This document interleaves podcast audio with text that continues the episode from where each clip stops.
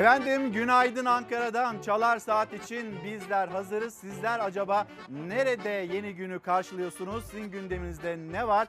Lütfen bizlere ulaşın Çalar Saat'te. Bugün başlığımız nasılsınız? Şimdi emekli için, memur için, çiftçi için, esnaf için ve sokakla ilgili aslında ekonomiye dair yönetenler başka cümleler kuruyor ve yine muhalefetin cümlelerine baktığımızda onlar bambaşka bir tabloyu gösteriyor bizlere.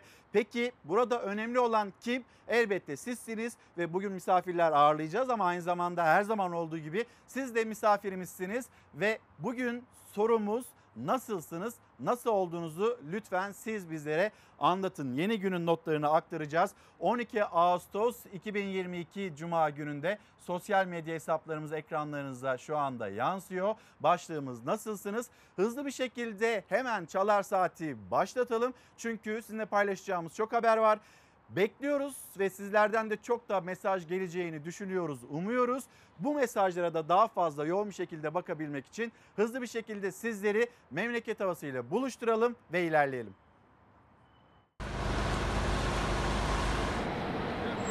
İstanbul dün şiddetli yağış bekledi ama o yağış Kocaeli, Zonguldak ve Afyonkarahisar'ı vurdu. Bugünse Marmara ve Karadeniz için yine yağış beklentisi var. Ama düne göre daha az şiddetli olacağı tahmin ediliyor.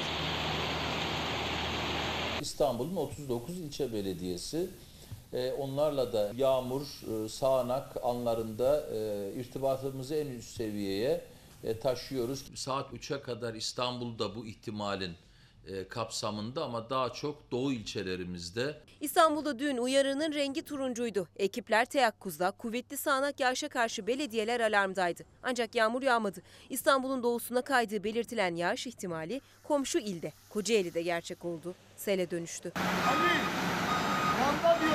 Yağışın şiddetini artırdığı Kartepe'de yollar göle döndü. Bazı evleri su bastı, araçlar mahsur kaldı. Yağmur ekili tarım arazilerini de vurdu. Çiftçiler büyük zarar gördü.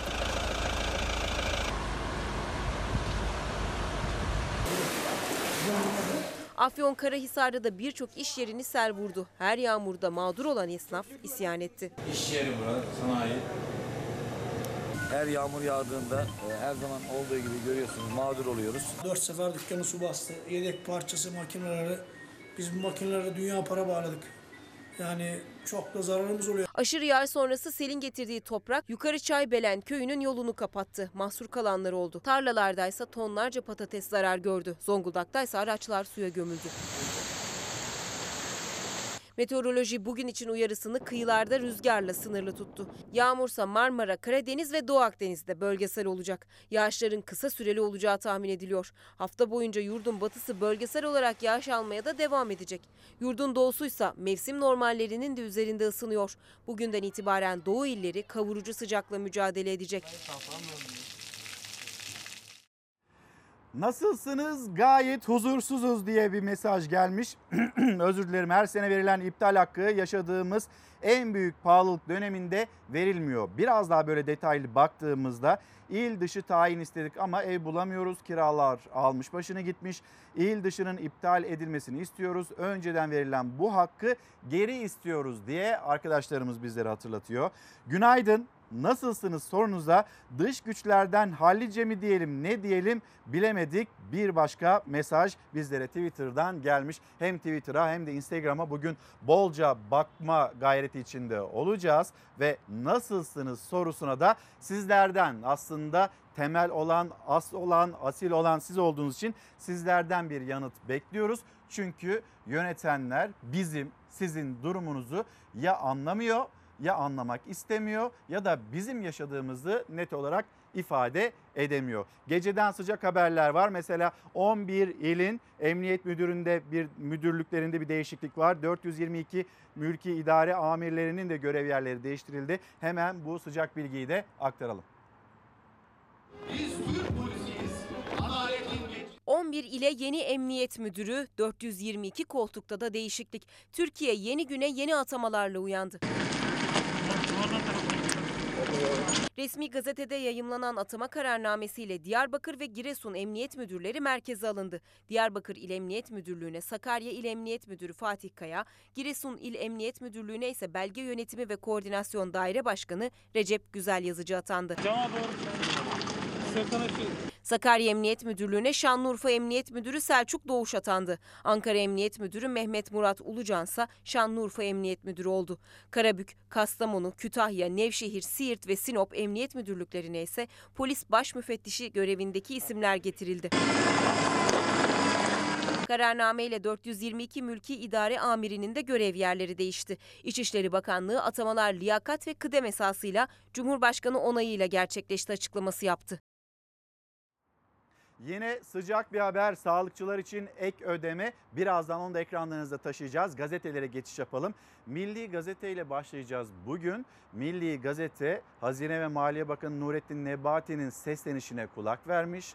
Yahu benzin 20 lira seviyesinde, motorin 22 lira seviyesinde. Bunlar neden manşet olmuyor? 30 liralardan biz buralara geldik diye bir sistemi vardı Hazine Bakanı'nın. Şimdi Milli Gazete'ye bir bakalım.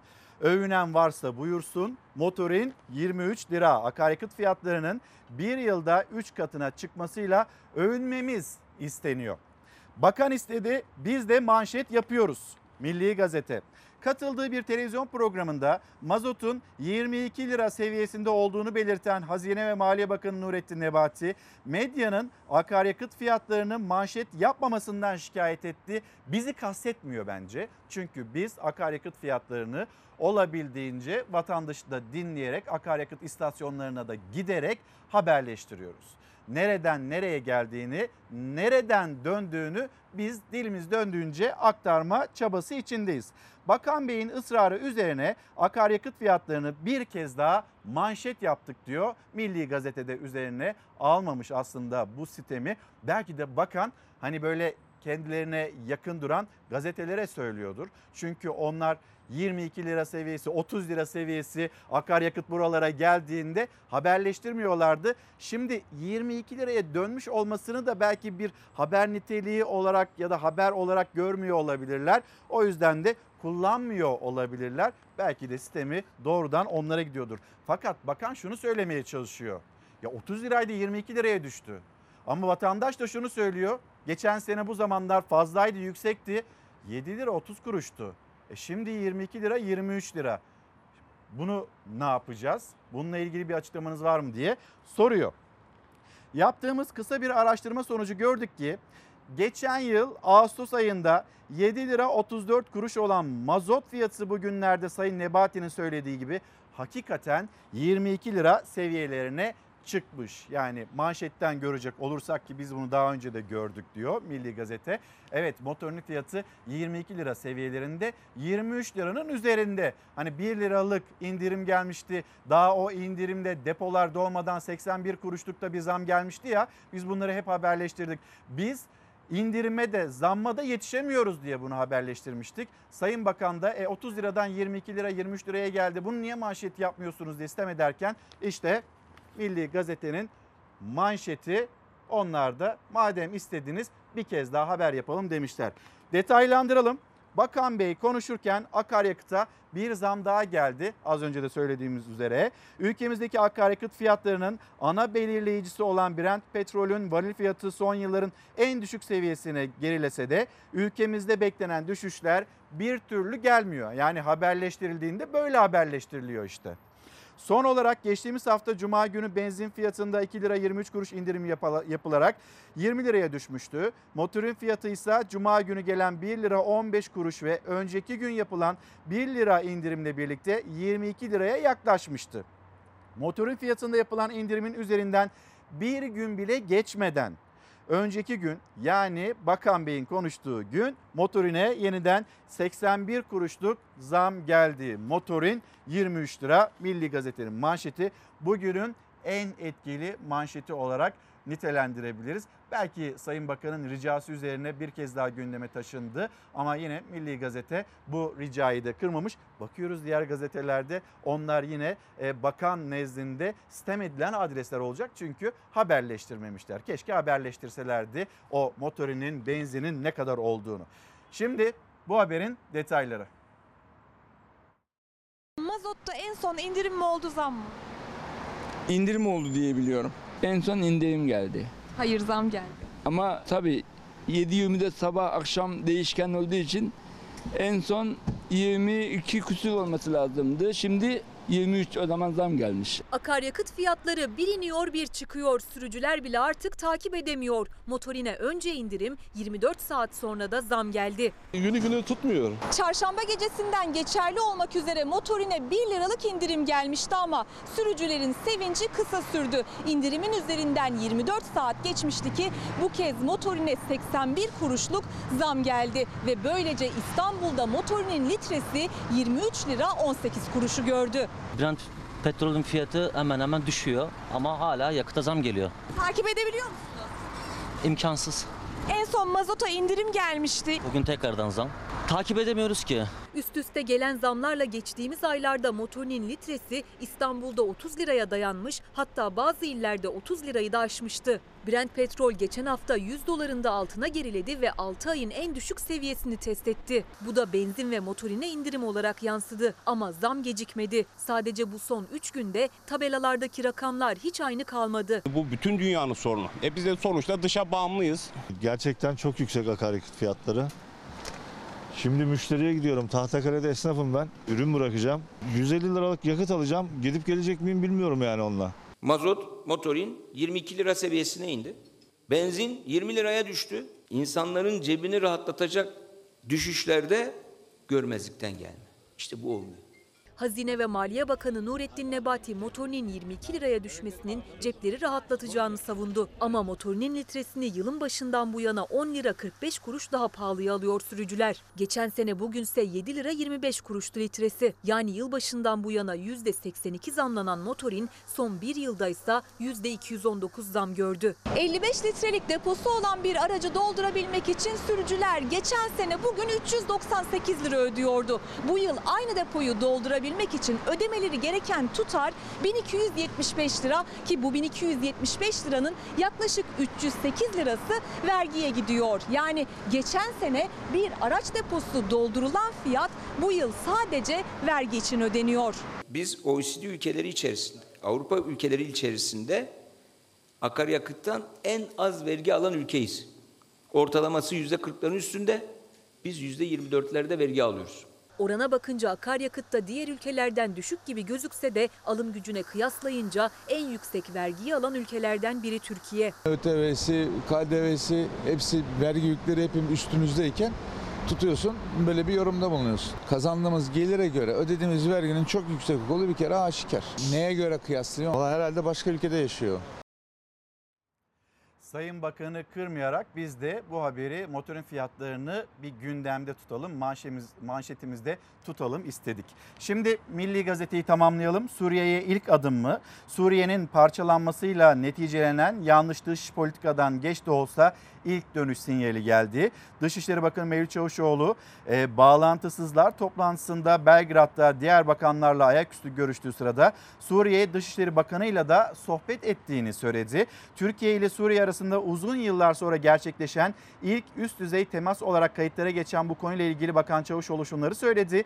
Suriye'nin bölünmesini engellemek için Suriye'de güçlü bir yönetimin olması lazım. Topraklarının her köşesine hakim olabilecek irade ancak birlik beraberlikle olur. Muhalefetle Suriye'deki rejimi bizim bir şekilde e, anlaştırmamız lazım. Aksi takdirde kalıcı barış olmaz. Vermiş olduğu mesajda bu şekilde. Önümüzdeki günlerde Cumhurbaşkanı Erdoğan'la e, Esad bir görüşme yapacak mı yapmayacak mı? Bir telefon diplomasisi işleyecek mi? Ankara'da diplomasi kulislerinde işte bu sorunun yanıtı merak ediliyor. Sabah gazetesi temel gıdada büyük indirim. Başkan Erdoğan talimatı verdim. Tarım kredi marketlerinde kırmızı ette %35'lik indirim başlıyor. Sadece ette değil tüm ürünlerde süratle indirim yapılacak. Şimdi bu haberi okumaya devam edeceğiz. Yalnız birazdan Çalar Saat'te çiftçinin ne durumda olduğu ile ilgili bir yayın gerçekleştireceğiz. Tarım yazarı Ali Ekber Yıldırım'la birlikte kendisine soracağım. Yani Sayın Nebati çiftçinin durumunun iyi olduğunu söylüyor. Çiftçinin durumunu hem biz Ali Ekber Yıldırım'dan ve beklentilerini alacağız ama aynı zamanda sizlerden de çiftçilerimizden de üretenlerden de e, görüşlerinizi bekliyoruz. Sizler nasılsınız acaba? Söylenildiği gibi iyi misiniz? Durumunuz nasıl diye buradan sormak istiyoruz. Tarım Kredi Kooperatifi'nin 1300 tane marketi var. Sadece ette değil tarım kredinin diğer bütün ürünlerinde de aklınıza ne gelirse özellikle şeker, un, ayçiçek yağı gibi 20, 30, 40 çeşit üründe süratle indirime gidilecek. Talimatımız şu. Sen kar amacıyla çalışmayacaksın. Benim vatandaşımı koruyacaksın. Tarım kredi kooperatifleri ülkemizin her yerinde satışlara başlayacak. Bu piyasaların dengesini bozanları marketlerde benim vatandaşımı dara sokanları da hizaya getirecek dedi. Cumhurbaşkanı Erdoğan mesajları bu şekilde. Peki enflasyonla bu pahalılıkla talimatlarla başa çıkılabilir mi? Yoksa o mücadelenin başlangıç yeri tarla mı? Tarladan tezgaha gelinceye kadar orada işte araya giren vergiler, komisyonlar ya da motorin 22 lira 23 lira seviyesindeki motorin o akaryakıt bunlar mı daha fazla artırıyor? Onu hep birlikte konuşalım istiyoruz. Sabah gazetesinden bir Cumhuriyet gazetesine geçelim. Nasılsınız sorusuna aslında Cumhuriyet gazetesi de manşetten bir yanıt veriyor. Hem işçi için hem genç için hem de çiftçi için. İktidar umut bırakmıyor. Emekçi köle oldu üretici çaresiz iki ayrı başlık. Bakalım Yurdun dört bir yanında işçiler çalışma koşulları ve işten kovulmalara karşı direniyor. Eylemlerini sürdüren işçiler kaldığımız yerde tahta kurularından uyuyamıyoruz, yeterli beslenemiyoruz dedi. Polis işçilere müdahale etti. Başlığı emekçi köle oldu. Üretici çaresiz. İzmirli çiftçi Fatma Doğan bir buçuk yılda verdikleri destek 9 bin lira günlük 70 kuruş eder. Sanki milyarları aktarmışlar gibi başımıza kalktılar diye isyan etti. Doğan beşli çetelere dünya para aktarıyorsunuz da beni neden böyle rencide ettiniz? Çare istedim çare ineklerimi satmamak için çare istiyorum. Suç mu bu? Yine bir başka sesleniş. Gençler torpilden yakınıyor. Temel gıda yurttaş için ulaşılamaz hale geldi. İPA'nın e, yani İstanbul Büyükşehir Belediyesi'nin o araştırmasına geçiş de yapabiliriz. Yönetmenimizden Savaş Yıldız'dan ben bir rica edeyim. Üniversite mezunlarının istihdamına yönelik yapılan araştırmaya göre Türkiye'deki literatüre diplomalı işsiz kavramı girdi. Torpil gibi kavramlar gençlerin geleceğini belirler duruma geldi. Temel gıda meselesine dönüp baktığımızda İPA'nın İstanbul Barometresi Temmuz raporuna göre yurttaşların %70.1'i maddi yetersizliklerden dolayı daha önce tercih ettiği gıdaları alamadı. %70.1 demek aslında İstanbul'da yaşayan her 10 kişiden 7'sinin maddi yetersizliklerden dolayı o tercih ettiği gıdaları alamadığı anlamına geliyor.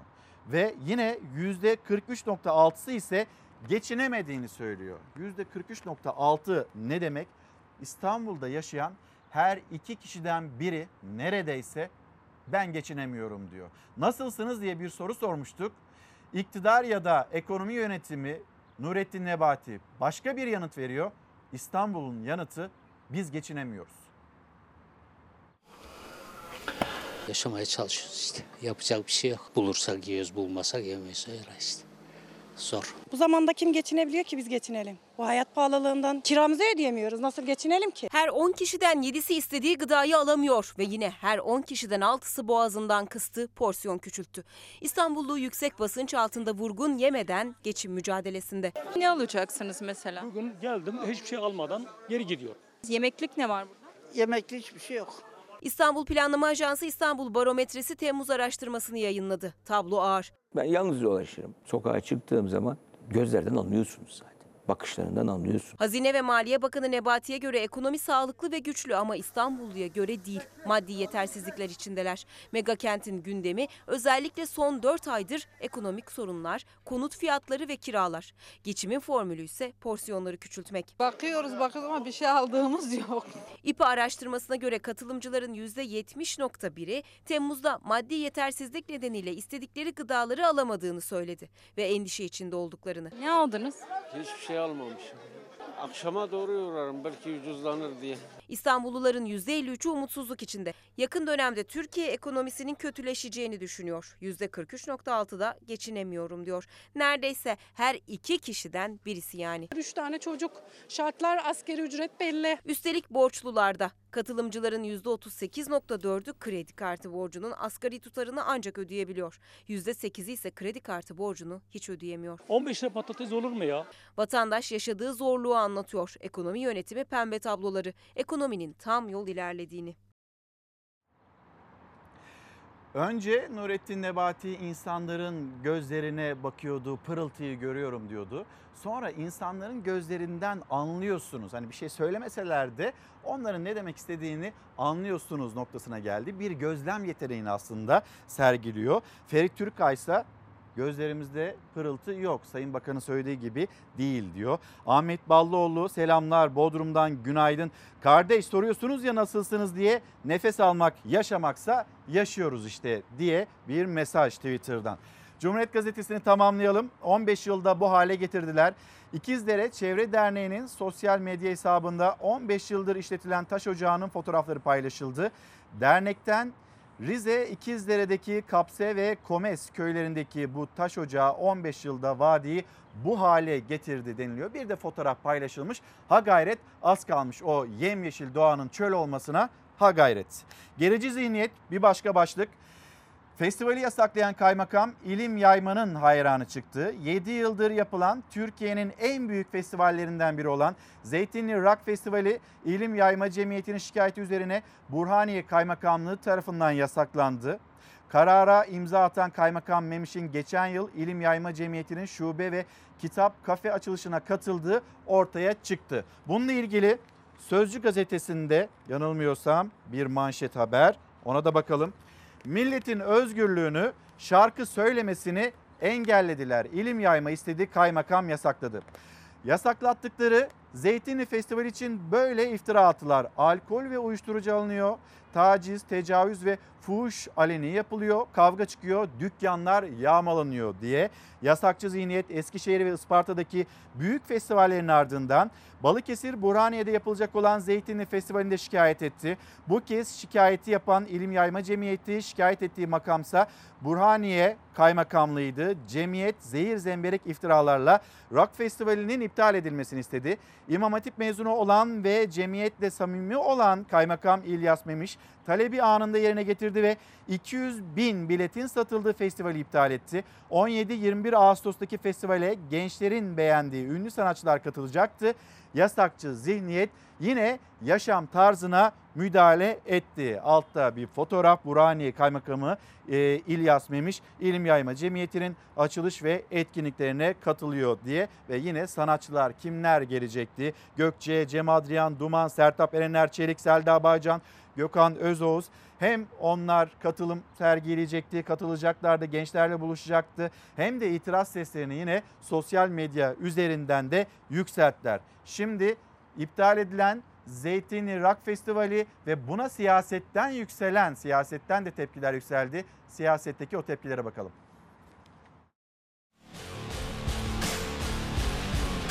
Bu hükümet sanattan da korkuyor. Sanata saygısı yok. Engellenmeye çalışılan bir festival değil, memleket gençliğinin özgürlüğü ve tercih hakkıdır. O zaman bugün daha yüksek sesle bir şey yapmalı. Son dönemde yaşanan konser ve festival iptaline bir yenisi daha eklendi. Pandemi yasaklarının uygulandığı dönem hariç 6 yıl boyunca her yıl düzenlenen, bu yılda 17-21 Ağustos tarihlerinde yapılması planlanan Zeytinli Rock Festivali Balıkesir Burhaniye Kaymakamlığı tarafından iptal edildi. Başta sanatseverler ve sanatçılar tepki gösterdi. Müzik yasaklanamaz, sanat yasaklanamaz. Yasak zihniyetini kınıyorum. Eskişehir Anadolu Fest iptaliyle başladığı yaşam tarzına müdahale tartışması Aynur Doğan, Niyazi Koyuncu, Melek Mosso ve Ece Seçkin gibi sanatçıların konserleri güvenlik gerekçesiyle iptal edilmişti. Bazı dernek ve vakıflar festivale karşı çıkmıştı. O zaman da iptal edilsin diyen İlim Yayma Cemiyeti Zeytin Irak Festivali içinde yozlaştırıcı, milli manevi değerlerimizi hiçe sayıyor diyerek festivalin yapılmamasını istedi.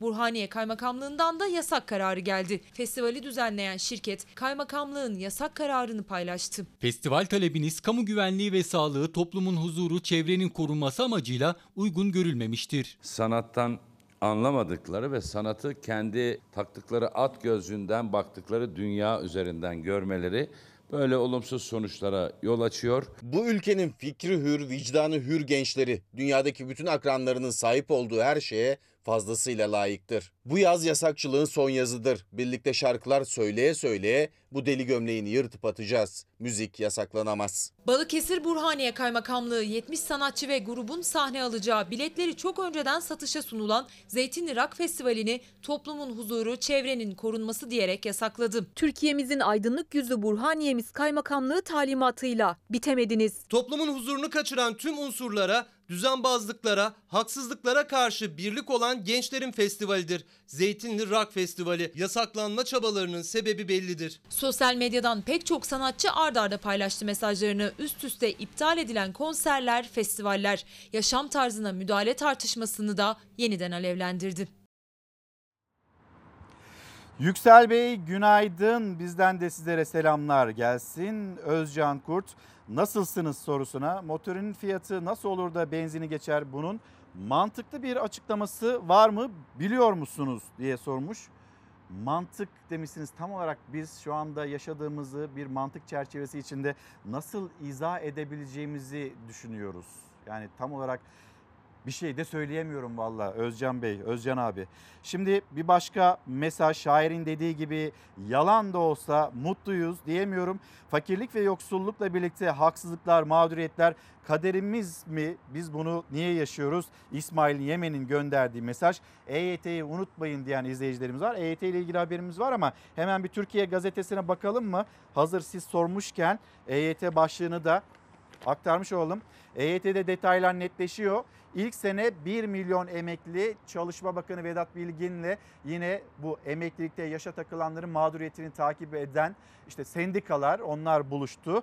Aralık ayında çıkacağı belirtilen EYT paketinden ilk olarak prim ve günü dolan 1 milyon kişi faydalanacak.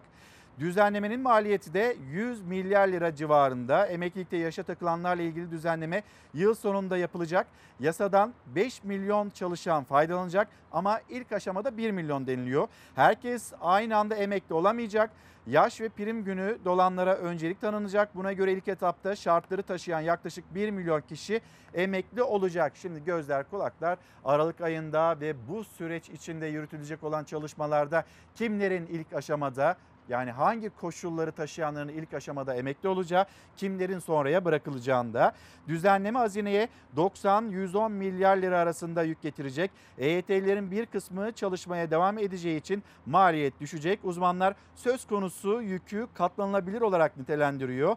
Maliyet bakımından 3 model üzerinde tartışılıyor. En ağır basını 1999 formülü deniliyor. Türkiye gazetesinin ilk sayfasında ilk sene 1 milyon emekli başlığı. Şimdi devam edelim. Sağlıkçılar Onların bir beklentisi vardı. Ek ödemelerle ilgili Sağlık Bakanı Fahrettin Koca hani 23 Haziran'da bir düzenleme yapılmıştı. Biraz nefes aldırdı sağlıkçılar için ama yeterli de bulunmadı. Şimdi Bakanın dün akşam saatlerinde yapmış olduğu paylaşımdan sonra yani resmi gazeteye randevu vermesinden sonra sağlıkçılar gece yayınlanan resmi gazeteye kilitlendi. Peki o gazetenin içinden ne çıktı? Son dakika bilgisini aktaralım. Ben söyleyeyim hani ne kadar aldığımı. Bu ay 8900 lira aldım ama çok ciddi ameliyatlar yaptım. Beyin tümör ameliyatlarında bulundum. Bir gün bir yönetmelik okuduk Türkiye'de. Doktor olmanın anlamı değişti. İleride böyle denilecek. Sağlık çalışanlarının özlük haklarını düzenleyen ek ödeme yönetmeliği yayımlandı. Bakan Fahrettin Koca sosyal medyadan kitap gibi sağlam dedi düzenleme için. Hekimler olarak yıllardır yalnızca oyalandık. Çok uzun süredir sağlık çalışanları hak taleplerini iletiyor, atılan adımları da açıklamaları da yetersiz buluyordu. 23 Haziran'da yürürlüğe giren yasa biraz olsun nefes aldırdı. Çalışan ve emekli hekimlerin, sağlık çalışanlarının mali ve özlük haklarında iyileştirmeler yapıldı. Ama eksikleri vardı sağlıkçılara göre. Carpe diem, beklediğin anı yaşa. Yönetmeliğin yayınına az kaldı. Bakan Koca dün geceye randevu verdi. Daha doğrusu resmi gazeteye beklediğin anı yaşa diyerek sağlık çalışanları gece yarısı yayımlanacak olan yönetmeliğe kilitlendi. Haklarımızı ödeyemeyiz. Asla ödeyemeyiz. Vatandaş olarak da ödeyemeyiz. Devlet olarak da ödeyemeyiz. Ödeyemiyoruz zaten. Rakamlar, dereceler, hesaplamalar zor metnin tercümesini de yaptı Koca. Sağlık personeline döner sermaye ek ödemesi yönetmeliğin resmi gazetede yayınlandı. Yönetmelik dili hepimiz için açık olmayabilir. Günlük hayata tercüme her ayın 15'inde yapılacak. Hayırlı olsun. Bakan sağlık çalışanlarının beklentisini büyük ölçüde karşılayacaktır dedi. Gözlerse şimdi yönetmeliğin kime ne getirdiğine ve detaylarına kilitlendi. Mücadelemiz yeni başlıyor ve haklarımızı eksiksiz şekilde alana kadar devam edecektir. Karar Gazetesi, Bir Gün Gazetesi ve Akşam Gazetesi sırasıyla bu gazetelere de bakalım.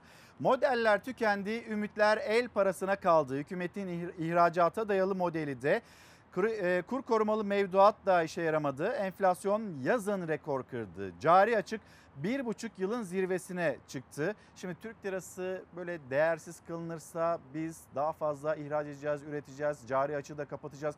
Böyle bir model üzerinden de ilerlenmeye çalışılıyordu. E karşımıza inanılmaz bir cari açık da çıktı. Dolayısıyla bir buçuk yılın zirvesine çıkan bir cari açık. Hamleler tam tersi sonuç verince dışarıdan gelen döviz son umut oldu ve ümit oldu. Rusya'dan, Suud'dan milyarlarca dolar para girişi sağlayacak süreç için İçeriği siyasi maliyeti belirsiz anlaşmalar seçime kadar geçici rahatlama sağlar ama fatura millete çıkar yorumları yapıldı Karar Gazetesi'nde. Sonra 21 Ağustos servisine bakalım. Temel Karamollaoğlu ve e, Ahmet Davutoğlu buluşmuşlardı. Altılı Masa'nın 21 Ağustos'taki toplantısı öncesinde zirveye ev sahipliği yapacak olan Temel Karamollaoğlu ziyaretlerini sürdürüyor. Saadet Partisi lideri Babacan, Kılıçdaroğlu ve Uysal'dan sonra Davutoğlu ile bir araya geldi. 21 Ağustos'ta ele alınacak konular hakkında fikir alışverişinde bulunuldu.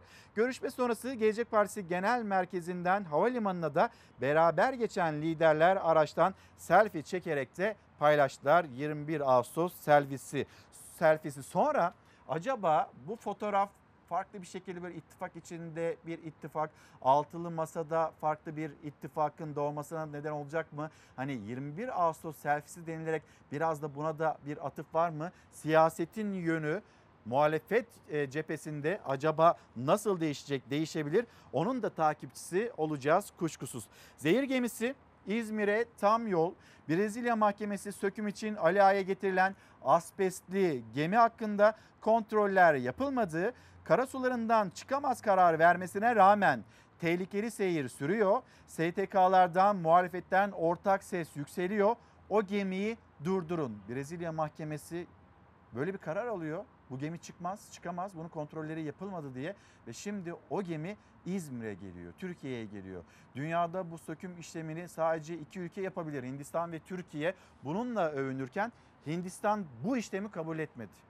Biz kabul ettik ve o gemi asbest yüklü gemi İzmir'e geliyor şimdi.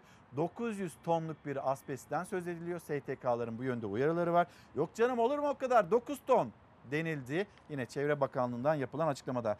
Greenpeace'in de aralarında bulunduğu 8 çevre kuruluşunun ortak, ortak bildirisinde tehlikeli atık barındıran gemilerin Akdeniz'e girişine izin vermeyen Barcelona Sözleşmesi ihlal ediliyor denildi. Zehir gemisinin geri gönderilmesi için kampanyalar başlatıldı. Sao Paulo'nun 9 Eylül'de demir atacağını belirten e, CHP'li Ednan Arslan İzmir'in kurtuluş tarihini kirletmeyin tepkisini gösterdi. Tam da 9 Eylül'de gelecek yani. O gemi 9 Eylül'de İzmir limanına Ali Ağa'ya yanaşacakmış. Ali Öztunç da Brezilya'nın Türkiye elçiliğine mektup yazıp gemiyi geri çağırın çağrısını yaptı. Devam edeceğiz. Bir gün gazetesiyle size sorumuz nasılsınızdı? Bir gün gazetesi de vatandaşın nasıl olduğu ile ilgili bir yanıt veriyor manşetinden. Sinir streste zirvedeyiz mesela. Küresel duygu raporuna göre sinir, stres ve üzüntüde Türkiye ilk üçte yer alıyor. Yani şimdi bir takım araştırmalar yapılıyor. Dünya ölçeğinde yapılıyor. Bizim sorumuz da Türkiye'ye dair ve sizlere dair. Sizler de konuğumuzsunuz. Nasılsınız diye sizlere sormak istiyoruz dedik. Başlığımız nasılsınız? Mesajlarınızı bekliyoruz. Türkiye'nin bu alandaki rakipleri Afganistan ve Lübnan. Bakın rakiplere. Uzmanlar olumsuz duygular bulaşıcıdır derken antidepresan kullanımının giderek arttığına işaret ediyorlar. Üzüntü, sinir, stres şu üç başlığa hep beraber bir bakalım. Üzüntü hissini yaşayanlar sıralamasında Afganistan ilk sırada, Lübnan ikinci, Türkiye üçüncü. En az üzüntü yaşayan ülkelerse Kosova, Tayvan ve Singapur. Sinir başlığında kızgınlık hissi yaşayanların en az olduğu ülke ise Finlandiya. Türkiye bu sıralamada Avrupa'nın en sinirli ülkesi oldu. Dünyada listeye 3. basamaktan girdi. Bu arada Kuzey Kore haberini hazırlayabilir miyiz? Onların da gözü yaşlı. Kuzey Kore'de ne oldu? Neden bütün toplum gözyaşlarına boğuldu? O haberi de aktaralım. Tam da yeri gelmiş iken dünyadan bir haber olsun. Stres, çalışmada stres konusunda da benzer sonuçlara ulaşıldı. Bu duyguda da Afganistan, Lübnan ve Türkiye dünyada ilk 3 sırayı aldı. Küresel duygu raporu böyle söylüyor. Acaba siz ne söylüyorsunuz? Ve Kuzey Kore, gözü yaşlı Kuzey Kore.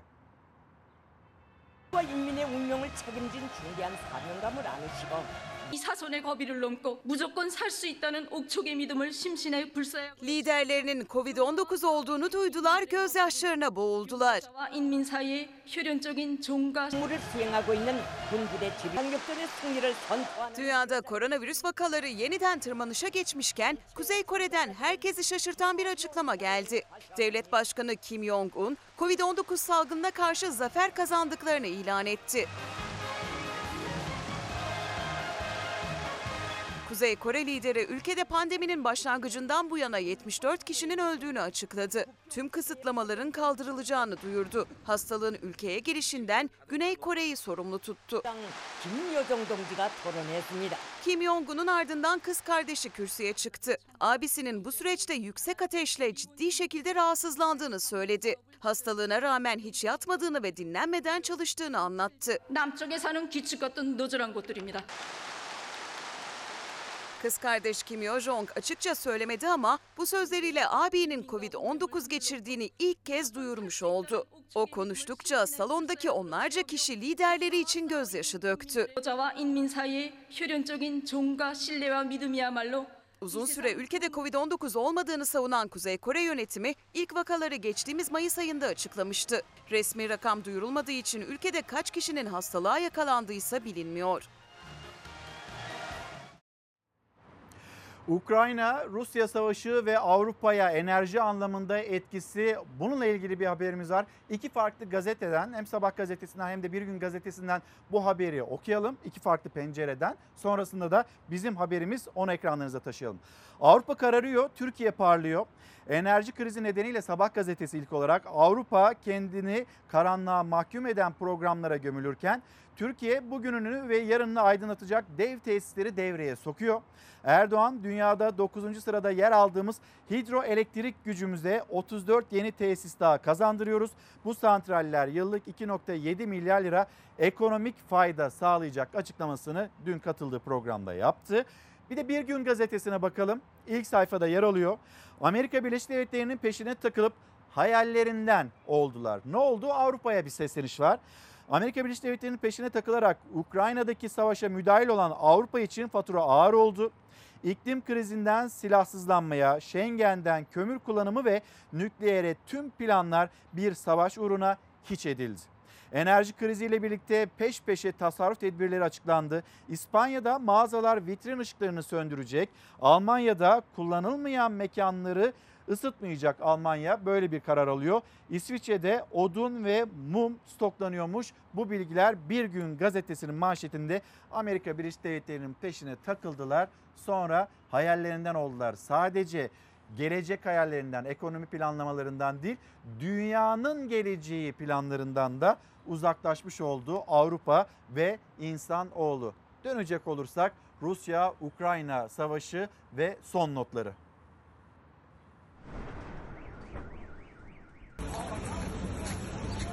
Rusya yalanladı ancak görüntüler açıklamaların aksini gösterdi. Kırım'daki Saki hava üssünün uydu görüntüleri Rusya'nın savaş uçaklarının kullanılamaz hale geldiğini ortaya koydu. Rusya'nın 2014 yılında ilhak ettiği Kırım'da Rus uçaklarının bulunduğu üssü ait uydu fotoğrafları paylaşıldı. Rusya, Ukrayna'yı işgal etmek için çıkardığı savaşta sahada başarıya ulaşamayınca hava saldırılarını ülkenin doğusundaki ayrılıkçı bölgelerde yoğunlaştırdı. Kırım'daki üs, Rusya için bu bağlamda büyük önem taşıyor. İki gün önce Kırım'daki üssün bombalandığı Rus savaş uçaklarının kullanılamaz hale geldiği iddiaları gündeme gelmişti. Rusya iddiaları hızla yalanladı. Ukrayna tarafından da biz vurduk açıklaması gelmedi ancak uydu fotoğrafları Kırım'daki Saki hava üssünün büyük hasar aldığını gözler önüne serdi. Görüntüde en az 7 Rus uçağının imha edildiği netleşti. Bir personelin öldüğünü, 14 yaralı olduğunu Rusya tarafından Kırım valisi olarak atanan Sergey Aksanov açıkladı. Rusya Savunma Bakanlığı vali olarak atadığı Aksanov'u da yalanladı. Ukrayna üssü biz vurduk demese de işaretler o yönde. O sırada Kırım'da tatil yapan Rus turistler üssün bombalanmasıyla büyük şok yaşadı. Kumsalda turistler güneşlenirken patlama oldu, dumanlar gökyüzünü kapladı. Ukrayna Savunma Bakanlığı adeta Rus turistlerle dalga geçer gibi bir video yayınladı. Videoda oysa tatil için çok seçeneğiniz vardı denilerek başta Antalya örnek gösterildi. Şarkı olarak 80'lere damga vuran Cruel Summer Zalim Yaz şarkısı dikkat çekti. Eğer Ukrayna bombardımanı üstlenirse bu 2014 yılında ilhak edilen Kırım Yarımadası'nda Rusya'nın askeri bölgesine düzenlenen en büyük saldırı olarak kaydedilecek. Sınırlarımızın dışından bir haber daha paylaşacağız. Avrupa Birliği ve Fransa'ya dair Avrupa Fransa alev kapanında.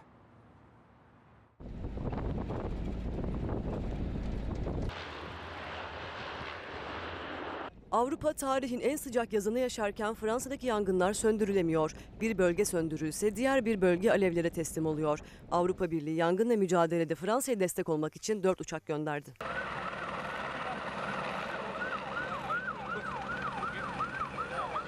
Temmuz'un başında Fransa görülmemiş orman yangınlarıyla yüzleşti. Sıcaklık 40 dereceye çıktı. Kavurucu sıcaklar alevlerle mücadeleyi zorlaştırdı. Fransa'nın güneybatısında bulunan Gironde bölgesinde bir ay önce başlayan yangınlar konum değiştirerek devam ediyor. Yetkililer bugüne kadar 10 futbol sahası büyüklüğünde alanın kül olduğunu açıkladı. 39 bin insan tahliye edildi.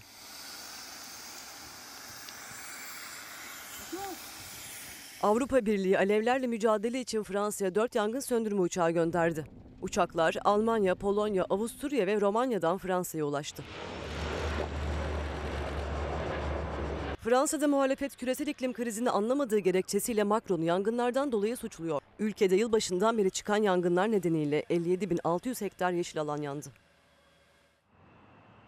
Efendim bugün Çalar Saat'te sorduğumuz soru nasılsınız, nasıl olduğunuzu lütfen bizlere hem Twitter'dan hem de Instagram'dan hesaplarda ekranlarınıza yansıyor. Yazıp gönderin. Reklam dönüşünde misafirlerimiz var, konuklarımız olacak. Çiftçinin durumunu konuşacağız, Türkiye'nin ekonomisini konuşacağız ve yine sizin nasıl olduğunuzu konuşacağız reklamlardan sonra. Efendim bir kez daha günaydın. Çalar Saat'te devam ediyoruz Türkiye'nin gündemini aktarmaya ve Sayın Bakan Nurettin Nebati'nin de sistemlerine maruz kalmayalım. Zaten akaryakıt fiyatları da öyle kendisini unutturacak gibi gözükmüyor. Az önce sosyal medyadan gördüm detaylarına bakacağız kuşkusuz. Benzine bu geceden itibaren 1 lira 10 kuruşluk bir zam beklentisinden söz ediliyor. İyice netleştirelim öyle paylaşmış olalım. Şimdi bir misafirimiz olacak demiştik. Tarım yazarı Ali Ekber Yıldırım e, kendisi Çalar Saat'te misafirimiz olacak. Sayın Bakan Nurettin Nebati'nin dediği gibi acaba çiftçi memnun mu? Son yıllara bakıldığında en iyi günlerini mi geçiriyor? Ali Ekber Yıldırım'a soracağız. Ali Ekber abi günaydın. Beni duyabiliyor musun? Gün, e, duyuyorum günaydın. İyi yayınlar diliyorum. Sevgili İlker iyi Günaydın yayınlar Ali Ekber diliyorum. abi. Bugün duyuyorum. başlığımız nasılsınız? Teşekkürler. Hem size hem de bana. Nasılsınız sorusunu size bir sorayım mı? Nasılsınız? Valla e, sıcak nedeniyle çok iyi değiliz. İzmir e, gerçekten yanıyor öyle söyleyeyim ama e, ekonomi olarak bakarsak, tarımla ilgili bakarsak bugünlerde gerçekten de özellikle hayvancılık yapanlar çok ciddi sıkıntıdalar. Dertlerini dile getirmeye çalışıyorlar ama e, ne yazık ki her zamanki gibi adeta duvara konuşuyorlar. Alekber abi şimdi bir sabah gazetesinde de var, başka gazetelerde de var. Cumhurbaşkanı Erdoğan'ın dün yapmış olduğu açıklama tarım kredi kooperatiflerine bir ta, e, talimatı var. Biz daha önce burada Çalar Saat'te de, Çalar Saat hafta sonunda da seninle bol bol konuştuk. Böyle talimatla fiyatlar düşer mi, o fiyatlar nasıl düşer diye. Önce bir haberi belki kaçırmış olan izleyicilerimiz vardır. Okuyayım. Sonrasında da yavaş yavaş hem e, et üreticisi, süt üreticisi hem de böyle çiftçilikle uğraşanlar onların nasıl olduğunu bize anlatırsan çok seviniriz. Başkan Erdoğan talimatı verdim. Tarım kredi marketlerinde kırmızı ette %35 indirim başlıyor.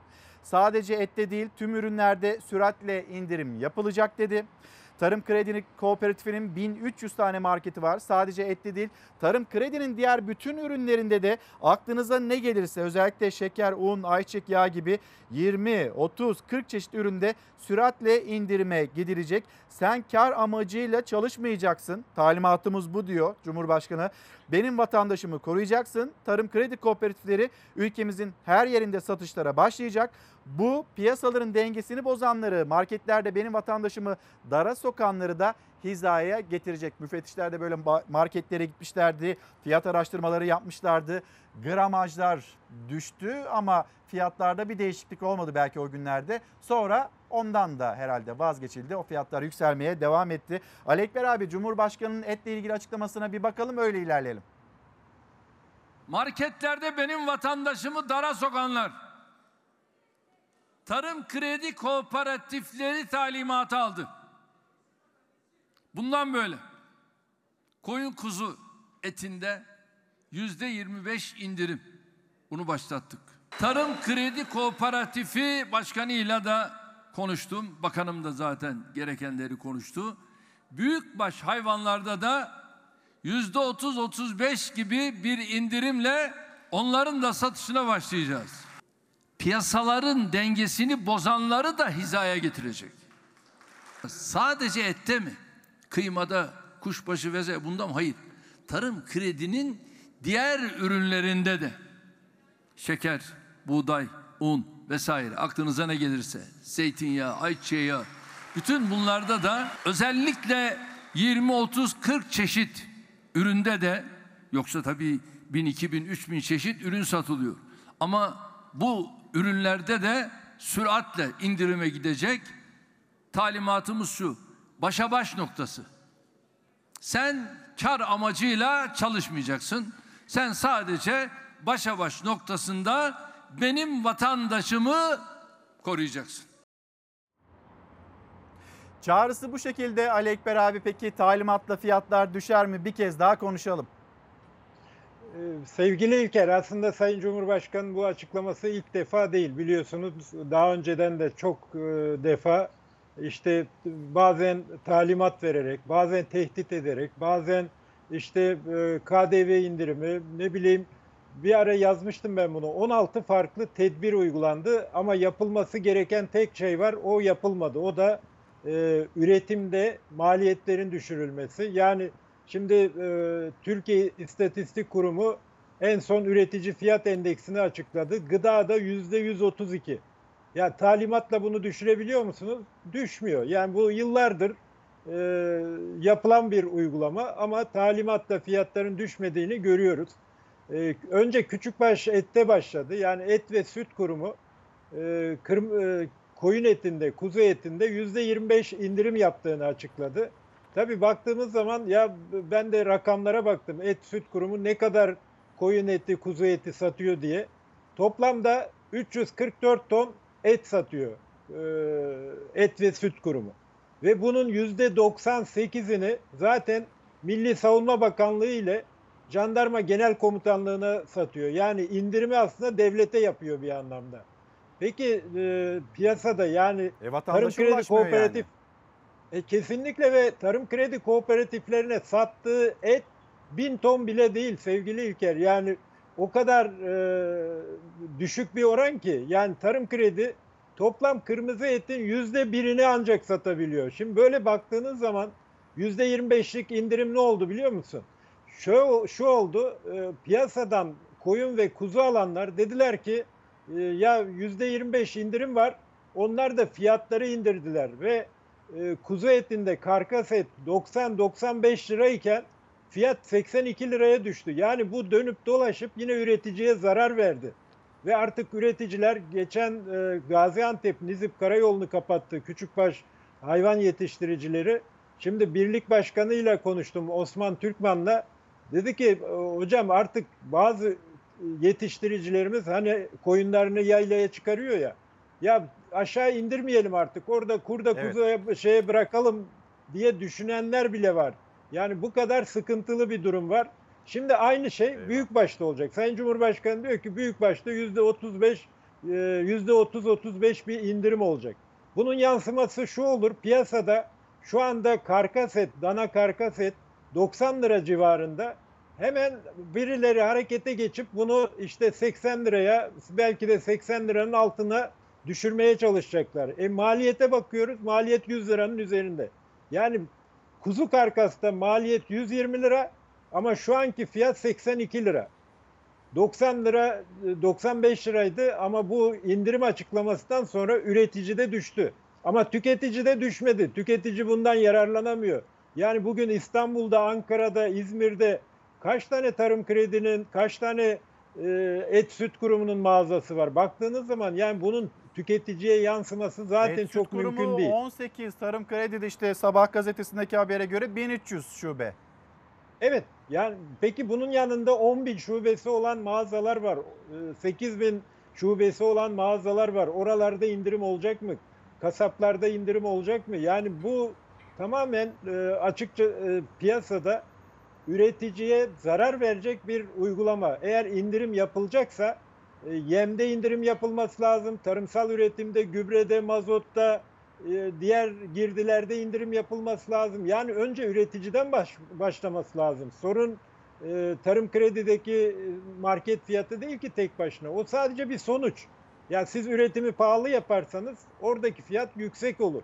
Orada denetim yaparsınız. Bu ayrı bir şey. İndirim de yaparsınız. Her mağaza her gün birçok üründe indirim de yapıyor. Ama tüketiciye yansıyan kısmına baktığımızda işte Temmuz ayında gıda enflasyonu yüzde 94 küsür. Yani yüzde 95'e dayandı. Dolayısıyla bu yöntemler yani daha önceden dediğim gibi mesela ithalatla fiyat düşürülmeye çalışıldı. Düşmedi. Vergiler sıfırlandı. Birçok üründe e, ithalatın önü açıldı. Hatta ihracat yasaklandı. Şu anda birçok üründe ihracat yasak. E, diğer tarafta gıda komitesi kuruldu. Fiyatlar Nelerde, düşecekti, düşmedi. Ekber abi nelerde ihracat yasak? Ya şu anda e, işte nohutta, mercimekte, e, kırmızı ette ihracat yasağı var şu anda. Birçok üründe var. Biliyorsunuz dönemsel olarak bu yasaklar getiriliyor sonra tekrar kaldırılıyor. Buğdayda var mesela yasak var, ihracat yasağı var. Doğrudan buğday ihracatı yapamıyorsun. Bunun gibi birçok üründe var. Burada e, diğer taraftan mesela bir ara enflasyon timleri kurulacak demişti Hazine ve Maliye Bakanı e, Nurettin Nebati. Bu timler Evet. e, ne yaptı, ne görev yaptı yok ortada. Yani rekabet kurulu marketlere e, milyonlarca lira ceza kesti. Fiyatlar düştü mü? Düşmedi. Yani dediğim gibi fiyatlar ancak maliyetleri düşürürseniz e, çiftçi, üretici önünü görebilecek, üretim yapabilecek bir yapıyı oluşturursanız fiyatları düşür, düşürebilirsiniz. Hani ben talimat verdim fiyatlar düşsün. O zaman 30-40 üründe değil ta- talimat verelim işte en önemlisi gübrede, mazotta, e, hayvancılık yapanlar için yemde fiyatları düşürelim. Düşmüyor. Ki tarım kredi bu girdilerde bugün piyasada en pahalı e, kurumlardan birisi. Şunu da hatırlatayım. Tarım kredi kooperatiflerin kurucularından birisi Mustafa Kemal Atatürk. Ya Atatürk bu kooperatifçiliği öne çıkararak çiftçinin birlikte hareket etmesi, işte onların finansman sorununa e, çare üretilmesi için bu kooperatifleri kurdurdu. Ama bugün geldiğimiz noktada tarım kredi bu yeni yönetimle biraz geri çekildi ama biliyorsun traktörleri haciz eden, üreticinin üretim araçlarını haciz eden bir yapıya dönüştü. Şimdi e, tarım kredi e, çiftçilerin Tarlalar ipotek altında. olduğu- Ali Ekber abi. Tabii, tabii tabii en son işte yani Türkiye'de yaklaşık e, 40 milyon parsel var. Şu anda 1.3 milyon parsel rehin edilmiş durumda bankalara işte e, tarım krediye neyse kime e, alacağı varsa çiftçinin ve çiftçi borçla çeviriyor. Yani şu anda buğday fiyatına bakarak bu sene buğdayda biraz daha kısmen iyi bir fiyat verildi. Yani Toprak Mahsulleri Ofisi dedi ki ben dışarıdan buğday ithal edeceğime ki ithal etmek de çok kolay değil. Fiyatlar o dönemde yüksekti. Ben içeriden buğday alacağım. Dolayısıyla e, buğday fiyatına e, açıkladı. Üstüne bir de e, ton başına bin liralık bir prim vererek e, Toprak Mahsulleri Ofisi'nde e, hani piyasaya giren buğdayın neredeyse yüzde yetmiş, yüzde seksenini aldı. Şimdi sadece buraya bakarak biz buğdaya iyi fiyat verdik. Çiftçi tarihinde en iyi dönemini yaşıyor demek doğru değil. Biz bunun yani çiftçinin tarihi en iyi dönemini yaşayıp yaşamayacağını iki ay sonra ekime başlayacağı zaman göreceğiz. Yani işte bu, e, gübre alacak mesela. Gübre 15 e, bin liraydı e, DAP gübresi. Ali Ekber abi şimdi çiftçinin üretim 18 yani bin lira oldu. maliyetleri düşürmeden fiyatları kontrol edebilmenin mümkün olmadığını söylüyorsun ya. Geçen seneden bu seneye çiftçinin üzerindeki o maliyet baskısı yem için bakalım, gübre için bakalım. Yani ne kadar arttı? Yüzde kaç arttı? Şimdi en son e, Türkiye Ziraat Odaları Birliği de bu konuda bir e, açıklama yaptı. Kaldı ki Türkiye İstatistik Kurumu da bu tarımsal girdi fiyatlarını sürekli olarak açıklıyor. Ben söyleyeyim e, gübrede %200 ile %250 arasında bir artış var. Yani Temmuz ayı itibariyle söylüyorum bu rakamları. Mazotta %235'lik bir artış var. İşte zirai ilaçta %150 ile %300'lük bir artış var. Yemde %150 civarında bir artış var. Yani baktığımız zaman gerçekten e, çiftçinin maliyetlerinde ciddi artışlar var. Hani buğdaya işte geçen sene e, 2250 lira verildi. Bu sene 6000 lira verildi. Ki zaten buğday fiyatı 6000 liraya gelmişti bu fiyat açıklandığında. E, buna bakarak ya çiftçi tarihi e, dönemini yaşıyor. İşte fındıkta geçen sene 27 liraydı. Bu sene 52 lira verdik. Tarihi dönemini yaşıyor. Ama adamın maliyeti zaten yüzde 300 artmış. Siz e, artışı yüzde 100 yapmışsınız. Ya burada nasıl bir tarihi dönem olacak? Dediğim gibi Ekim ayında, Eylül Ekim'de Ali yeni abi dönem fındık meselesini ayrıca bir açalım. Sen de az önce dikkat çektin. Bir mısıra bakalım, buğdaya bakalım. Orada da yükselen tepki sesleri var. Biz de bunu e, izleyicilerimizle de paylaşmış olalım. Sonra fındıkla ilerleyelim. Tamam. Amikova'mızın bu bereketli topraklarında çiftçilerimiz bin bir zahmetle de olsa mısır ürünü yetiştirdi. Girdi maliyetleri karşısında çiftçi zaten perişandı. Buna rağmen ürününü yetiştirebildi. Şu an limanlarımızda ithal mısır olduğunu görüyoruz. Bu çiftçilerimizi kahrediyor. İthal politikalar karşısında çiftçimizin yanında olmamız gerek. Çünkü çiftçi bu zor şartlarında ürünü yetiştirirken hak ettiği değeri istiyor. Buradan sesleniyorum. Mısır fiyatının en az 7 lira ve üstü olması gerekiyor ki çiftçi tarıma devam etsin. Bugün Avrupa Birliği'nde mısır üretiminin düştüğünü gazetelerden okuyoruz. Ama bizler de hasattan önce fiyatını açıklamamız, desteklemeyi sağlamamız gerekiyor. Buğdayda Toprak Mahsulleri Ofisi'nin dışına buğdayını verenlere 1 lira destek verilemedi. Bunda da öyle bir durum olmasın. Mısır desteklensin. İthal yerine üreticimize verelim. Üreticimiz daha çok üretsin. Paramız dışarıya gitmesin diye buradan sesleniyoruz. İthal yerine yerli mısır çağrı bu şekilde. Fındıktan önce bir mısırı konuşalım mı Ali Ekber abi? Ya da ne bileyim üzümü konuşalım. Burada fiyatı açıklanmayan ürünler var. Oradaki beklentiler. Şu anda e, üreticinin fiyat beklediği en önemli ürünler işte ayçiçeği var e, ki e, Çukurova'da hasadı başladı ve ayçiçeği e, hasadına başlayan çiftçi hani beklentisi fiyat olarak en az 15 liraydı. Artı buna bir de prim eklenmesi. Fakat e, bölgede Çuko Birlik e, ürün alımı yapıyor. Önce 10 lira 25 kuruştan başladı. Sonra bunu 10 lira 80 kuruş yaptı. Sonra 11 lira yaptı. Yani günlük olarak belli oranda artıyor. Ama e, Trakya asıl Türkiye'nin üretim bölgesi Trakya ayçiçeğinde ağırlıklı olarak İç Anadolu var. Oradaki çiftçilerin beklentisi fiyatın en az 15 lira olması. Ve Toprak Mahsulleri Ofisi'nin e, buğday ve arpada olduğu gibi bir destekleme primi yani alım primi e, verilmesi devlet tarafından. Tabii burada e, ayçiçeğine baktığımızda mesela e, dünyada iki büyük üretici var. Biri Ukrayna, diğeri Rusya. Ve Ukrayna-Rusya arasındaki savaş başladığı dönemde ayçiçeği fiyatı 16 liraya kadar çıktı.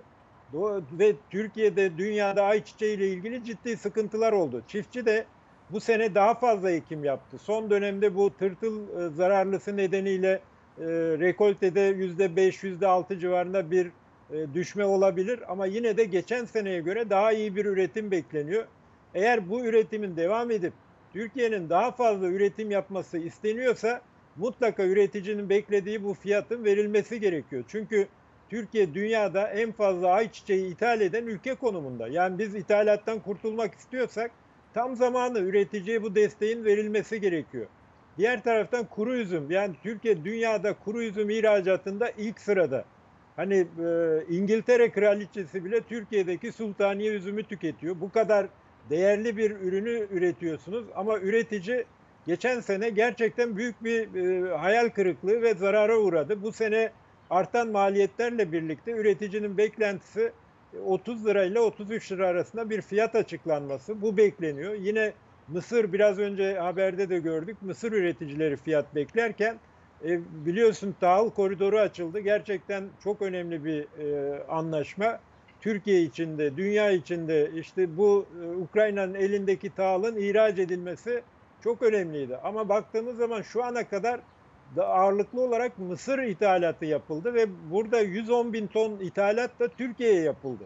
Yani Türkiye tam e, hasada girerken bu ithalatın yapılması içerideki fiyatları mutlaka e, çiftçi açısından olumsuz etkileyecek. Şu anda dünyada tonu 6 bin lira civarında e, Mısır'ın ve Türkiye'de de 5,5-6 lira seviyesinde. Ama bir fiyat, bir destekleme henüz açıklanmadı. Sevgili İlker, Türkiye'de şu anda 2022 ürünü, bak birçok ürünün hasadını konuşuyoruz. 2022'de çiftçiye ne kadar destek verilecek? Bu destekler bile daha açıklanmadı. Yani bu nasıl hani çiftçi tarihinin en iyi dönemini yaşıyor denilebilir. Yani daha destekleri bilmiyor, ne kadar destek alacağını bilmiyor. Bu kadar e, hani öngörmezlik bir e, yapı olabilir mi? Yani kimse önünü göremiyor. Kimse planlama yapamıyor. Şimdi buğday e, ekimine başlayacak çiftçi. Alek Bey abi şimdi bir mesaj gelmiş. Tabii izleyicilerimizden de yok. çiftçilerimizden de mesajlar geliyor. Sana da okuyayım. Sana da okuyayım. Ee, iyi değiliz. Hani bugün başlığımız nasılsınız ya. İyi değiliz diyor Metin Bey. Salça fiyatları %500 artı ben çiğ köfteciyim. Ham madde salça ve bulgur.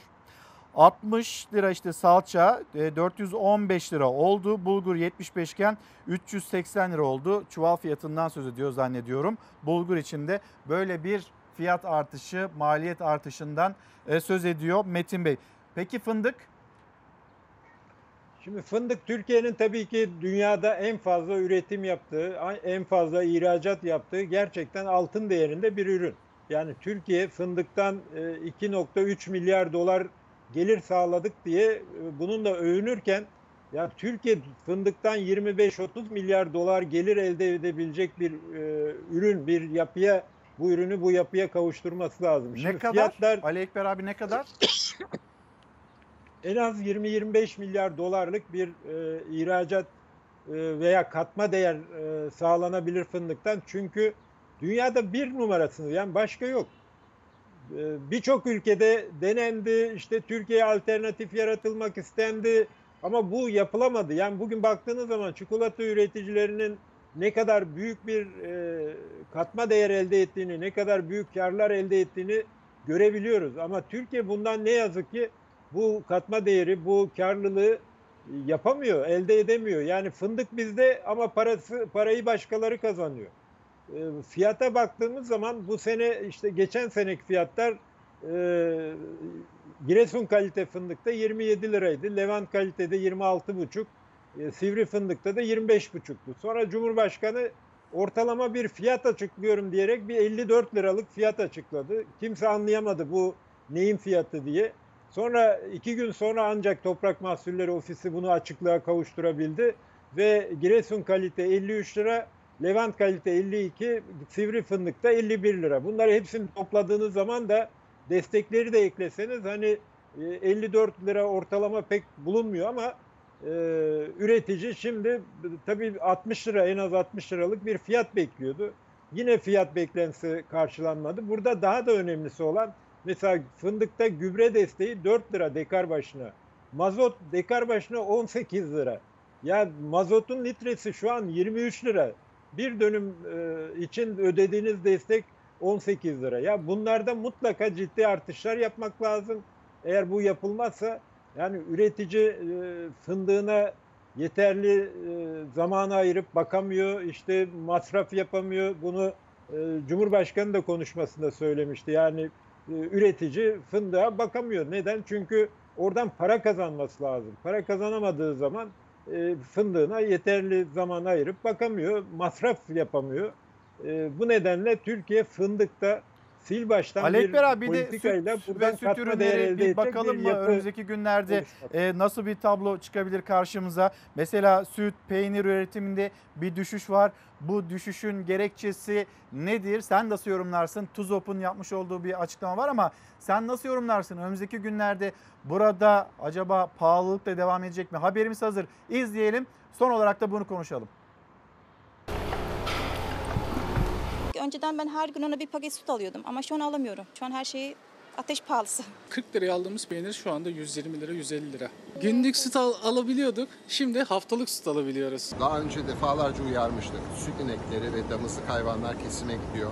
TÜİK verilerindeki %3.3'lük düşüş bunun bir ön göstergesi. Bu Temmuz ve Ağustos aylarında hızlanarak devam edeceğini öngörüyoruz. Özellikle son bir yıldır süt üreticileri ses yükseltiyor ama seslerini duyuramıyor. TÜİK'e göre önceki aylarda olduğu gibi Haziran ayında da toplanan inek sütü azaldı. Maliyet artınca süt ineklerini kesime göndermeye başlamıştı üretici. Süt üretimi düşerken maliyetler de katlanmaya devam edince tüketici günden güne artan fiyatlarla karşı karşıya kalıyor. Süt üreticisi 7,5 liraya sattığı sütü 8,5 TL'ye mal ediyor.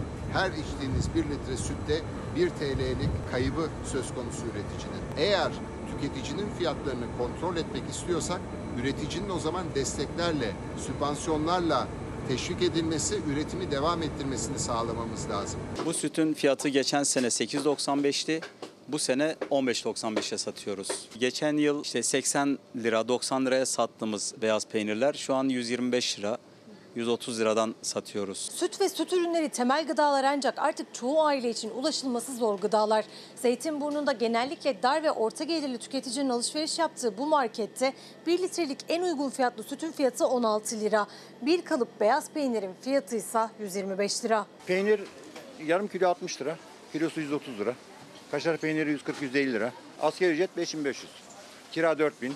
Allah sonumuzu hayır etsin. TÜİK'e göre inek peyniri üretimi de %10,6 azaldı. Önceki aylardaki düşüş Haziran'da da devam etti. Bir eşim çalışıyor. E, Ben ev hanımı 3 tane çocuğum var.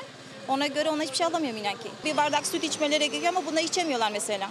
Bir parça peynir ge- yemeleri gerekiyor bunlar artık yemiyorlar mesela. Mayıs ayında çiğ süt fiyatı 7 lira 50 kuruş olarak revize edilmişti.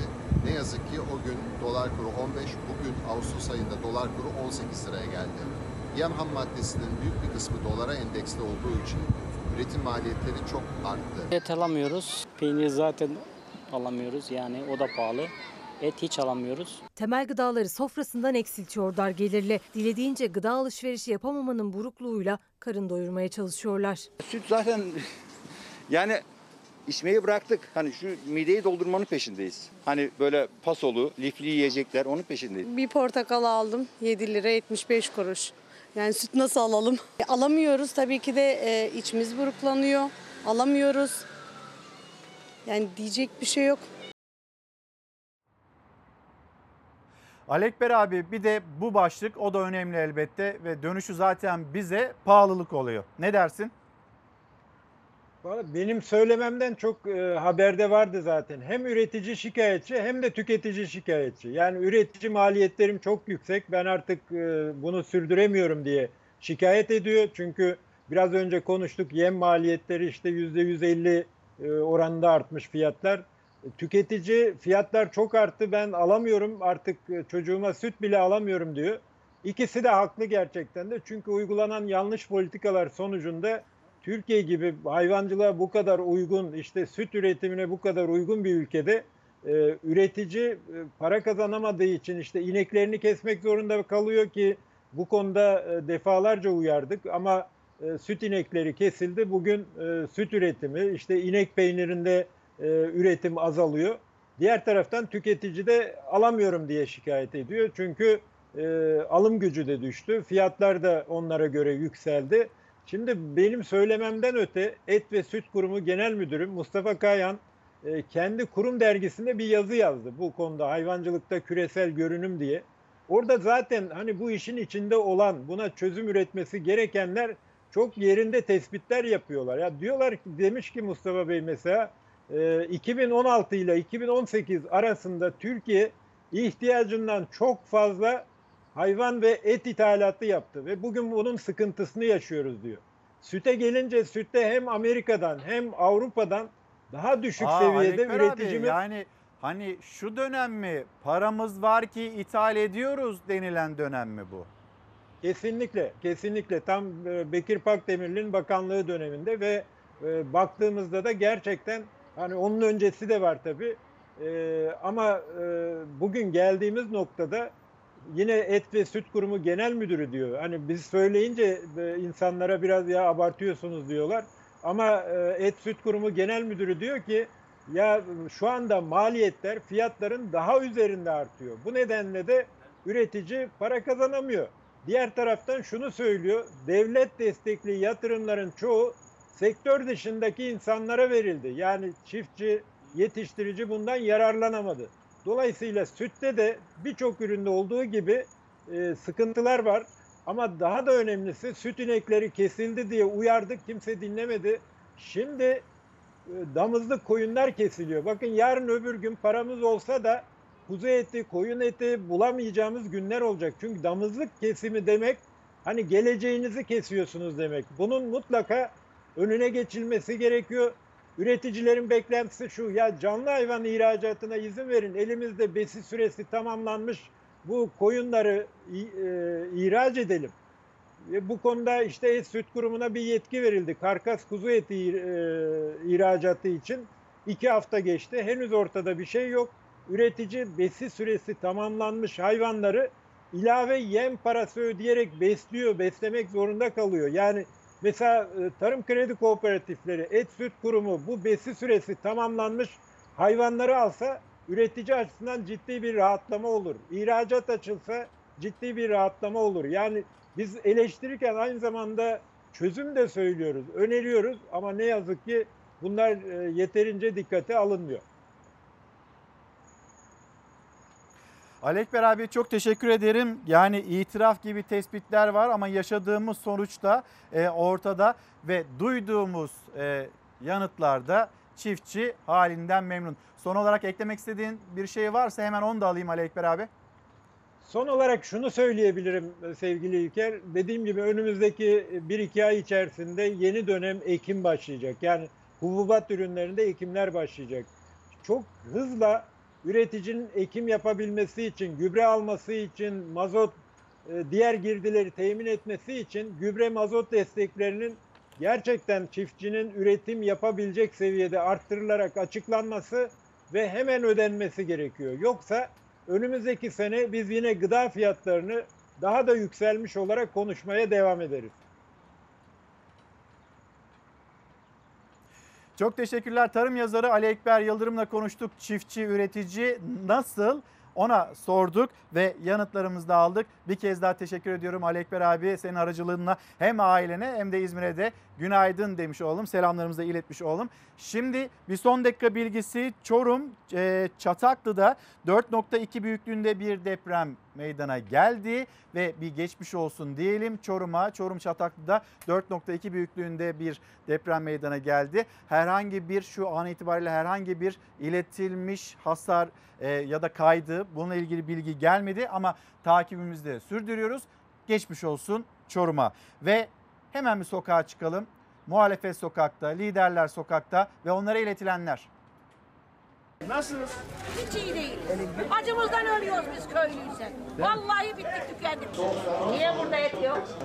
Çalıştıramıyorsunuz. Büyükbaş hayvanlarda da yüzde 30-35 gibi bir indirimle onların da satışına başlayacağız. İyi Parti lideri Meral Akşener'in Nevşehir'de ziyaret ettiği bir kasap maliyetlerden dert yanarak eti dolaba koyamıyorum derken aynı gün Cumhurbaşkanı Erdoğan tarım kredi kooperatiflerinin dana etini %30-35 indirimle satacağını duyurdu. Kuşbaşıydı, kıymaydı, büftekti, pirzolaydı vesaire. %30-35 gibi onda bir indirimi başlatınca benim vatandaşım ona da ne yapacak? Alışacak. Piyasaların dengesini bozanları da hizaya getirecek. Zeytinyağı, ayçiçeği, bütün bunlarda da süratle indirime gidecek. Geçen sene etin kesimi 65 TL'ydi. Şu an 80 TL. Geçen sene yemin torbası 130 bin liraydı. Şu an 320 TL. Şunun fiyatı 30 lirayken 50 lira oldu. El bu neden bakar? Fiyatlar niye arttı? Allah arttırıyor Allah. Allah'a dua edelim bu fiyatlar düşürsün. Deva Partisi Genel Başkanı Ali Babacan, Uşak ve Denizli esnafı gezdi. İyi Parti lideri Meral Akşener Nevşehir'de. Adresler farklıydı ama geçim sıkıntısı, faturalar, artan enflasyon başta olmak üzere dile geldi bütün sıkıntılar. Çivisi çıkmış bu devletin. Şeker 5 liradan 25 lira olmuş. Tarlalarımızı zaten ekip dikemiyor. Mazot bağlı, gübre bağlı. 10 ay daha sabredin diyor. Biz 6 aydır para kazanamıyoruz. Ben evime 6 aydır ekmek parası doğru çıkartıyorum. 9 milyar geldi elektrik faturası. Bu eve mi tarlaya mı? İş yerine 1500 lira geliyordu diyor. Şu anda 8777.40. Fırın işletmecisi. Un 100 liraydı. Geçtiğimiz sene bugün. Şimdi 550 milyon liraya alıyoruz. Nevşehir Kozaklı'da meydanda yaklaşık 9 bin liralık elektrik faturasını Akşener'e uzatan esnaf da dükkanlarında Akşener'i ağırlayan esnaf da elektrik faturalarından yakındı. Geçen ay e, 2350 lira elektrik faturası geldi. Kazandığımız direkt oraya gidiyor başkanım. 204 lira faturam var. Eskiden 80-75 falan civarında geliyordu. Bugün kaç müşteri geldi? Şu anda sadece 2. Yeter bu. Buramıza kadar geldi. Biz üçlere, beşlere hizmet ediyoruz. Karnımız da doymuyor. Muhalefet kime dokunsa artan maliyetlerden, geçim sıkıntısından dert yanan vatandaşı esnafı dinledi. Çarşı pazarın gündemi ekonomiydi. Bizimle birlikte Türkiye'nin gündemini takip alan izleyicilerimiz hepsine günaydınlarımızı iletelim. Selahattin Bey yazmış. İyi yayınlar da hiç iyi değiliz valla. Buzdolabında çeyrek kalıp peynir var. 19 tane zeytin var. Yarım paket yağ. Yumurtayı sorarsanız rengini unuttuk ailecek diyor ve emekli olduğunu söylüyor. Ee, ayın başına maaşı almaya 12 gün var. Cebimde de 25 lira para kaldı. Söyleyin siz acaba biz nasılmışız? Ee, Gül, Sevim Arsal günaydınlar. Ülkemde enflasyon almış başına gidiyor. Her şeyi dışarıdan alıyoruz. Neden kendi kendimize yetemiyoruz ve kendi topraklarımızı ekemiyoruz? Sonra bir başka iz- izleyicimiz Zühre Hanım diyor ki Burdur Söğüt'ten selamlar. Kahvaltımıza hoş geldiniz. Hoş bulduk e, Zühre Hanım. Dünyanın birçok ülkesine ihraç yapılan Söğüt domatesi şimdilerde üreticinin elinde kaldı. Para etmiyor. Nasıl mıyız? Valla iyi değiliz. Bu mesajlar peş peşe gelmiş. Bugün başlığımız nasılsınız? Size soruyorsunuz, size soruyoruz. Bir yandan siz bizim konuğumuzsunuz. Aynı zamanda bir misafirimiz daha var. Cumhuriyet Halk Partisi Ankara Milletvekili Bülent Kuşoğlu kendisi hesap uzmanı ve bir hesap yapacağız. Aslında memleketteki durumu da kendisine sormak istiyoruz. Muhalefet açısından nasıl gözlemleniyor? Muhalefeti dinlerken bir yandan da sizlerin göndereceği mesajlar da bizim için kıymetli. Efendim günaydın. Günaydın. Hoş geldiniz. Nasılsınız? Hoş bulduk. Aman bana da nasılsınız dediniz ya. Şimdi e, izleyenlerimiz diyorlar ya böyle böyle sıkıntılar içerisindeyiz. Biz de iktidar e, adayı bir parti olarak, ana muhalefet partisi olarak önümüzdeki yıl veya sürpriz olur da seçim yapılırsa bu sene e, yakında iktidar sorumluluğu alacak kişiler olarak inanın bi- bizim de uykularımız kaçıyor. O kadar büyük sıkıntılar var ki ülkede. Ekonomide, devlette, devlet içerisinde çok önemli sıkıntılar var. Biz de o sıkıntıları yaşıyoruz şu anda. İnanın öyle. Az yani bu mesela- sorumluluğu, bu sorumluluğu müdrik olarak gerçekten bu sıkıntıları da biz yaşıyoruz.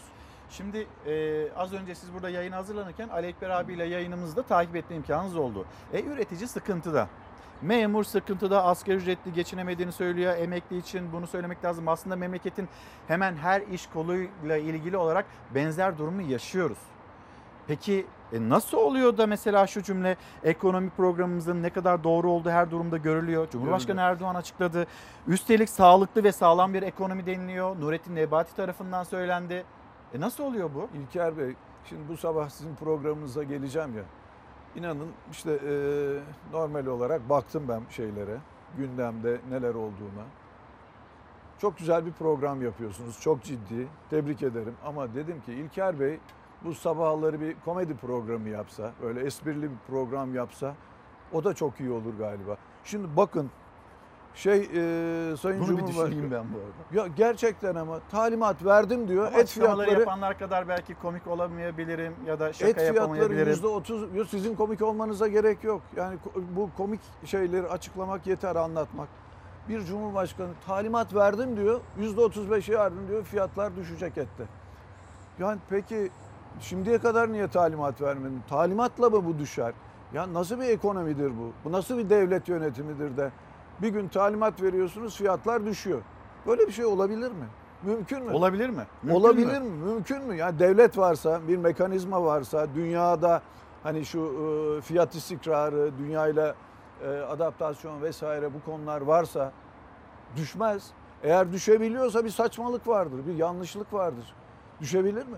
Talimat verdim, yangın söndürülecek diyor ya bir hafta önce en yakın adamlarından bir tanesi söylemişti ya Cumhur, Sayın Cumhurbaşkanımızın talimatıyla yangın söndürüldü.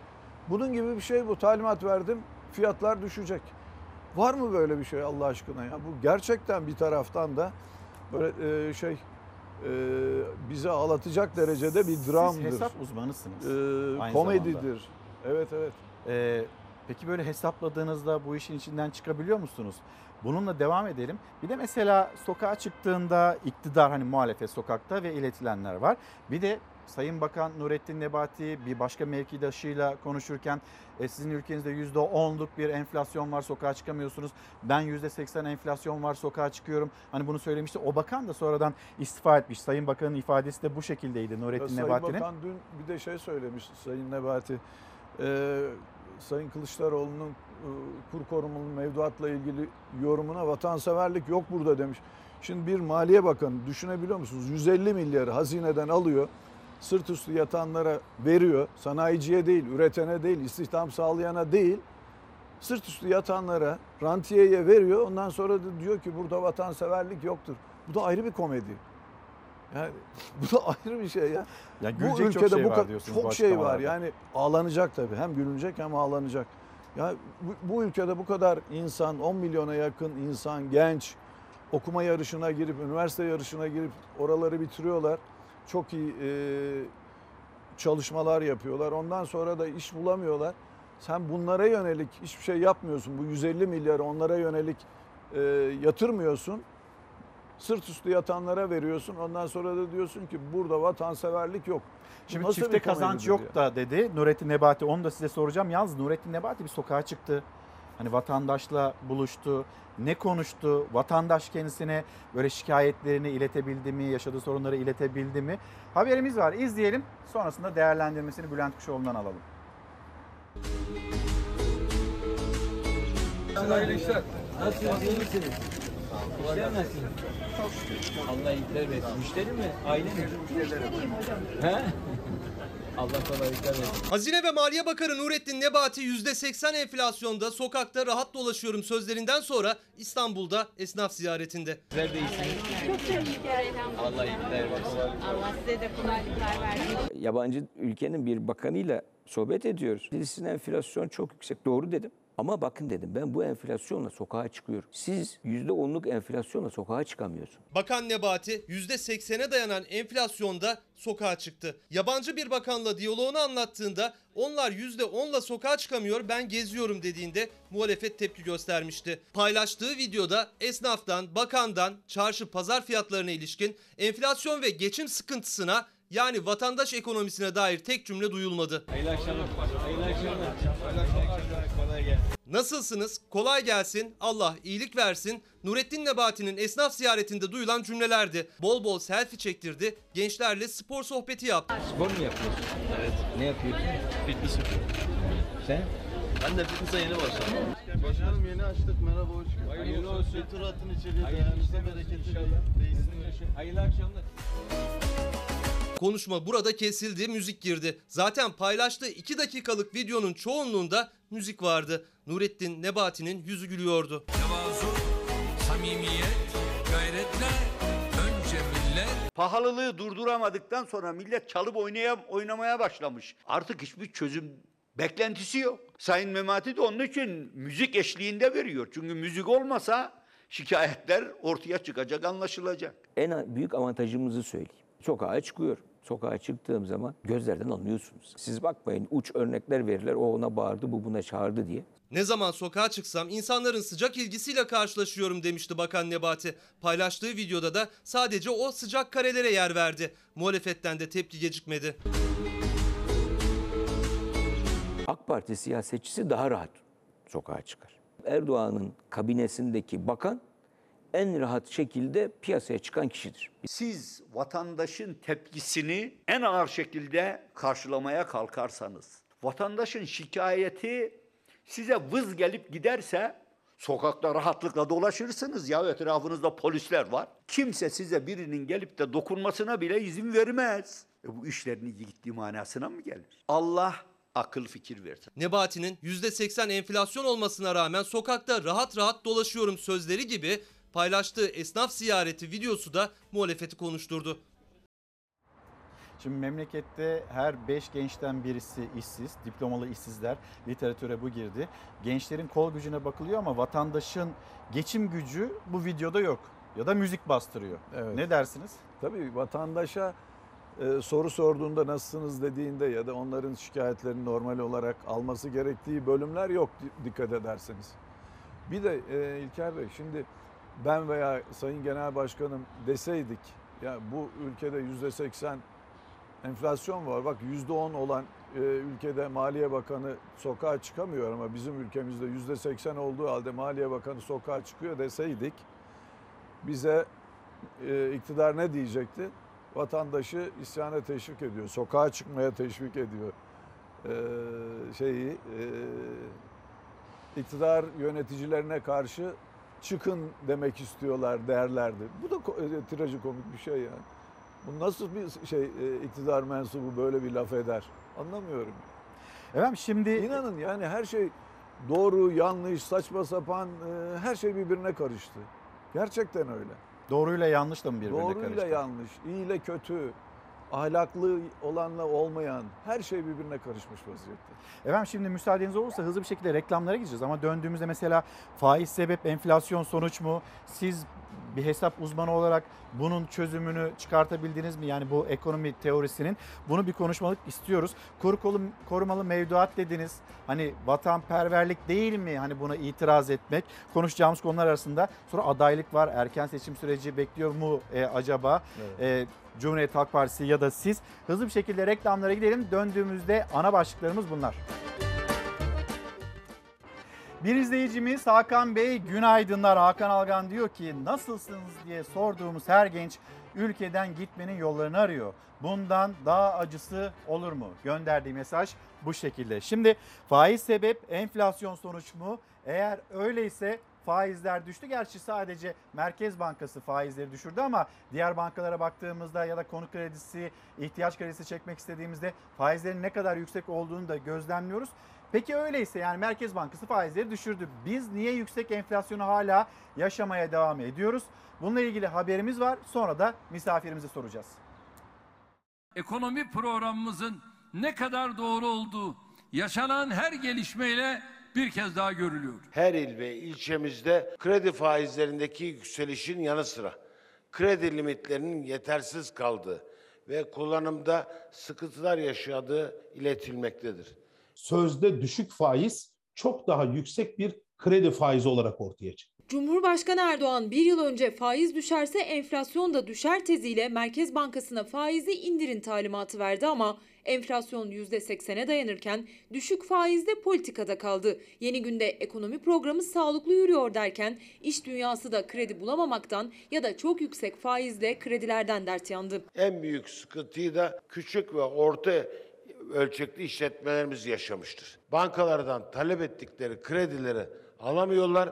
Alabilen ise çok yüksek faizlerle uygulandığını görülmektedir. Hiçbir banka %40'la faizle para veremez. Alma abi, alma. Almıyoruz ama Alma arkadaş. almak zorunda kalıyoruz. Geçen hafta Merkez Bankası Başkanı Şahap Kavcıoğlu'nun yüzüne karşı da bu şikayetini dile getirmişti sanayici iş insanları. Yüksek faizden şikayetlere Merkez Bankası Başkanı'nın alma abi sözleri ise çok konuşulmuştu. 2021 Ağustos'ta politika faizi %19 iken banka faizleri %20-25 arasındaydı. Cumhurbaşkanının faiz politikasıyla Merkez Bankası politika faizini %14'e düşürdü. Ama bankalar kredi faizini %35-40'a çıkardı. Yüksek faiz bize yüksek enflasyonu getirecektir. Ama düşük faiz de bize düşük enflasyonu getirecektir. Bankalar Merkez Bankası'ndan yaklaşık 1.1-1.2 trilyon lirayı %14 faizle kullanıyor. Peki ne yapıyor banka %14'le aldığı parayı? Dönüyor bu ülkenin hazinesine %25 ile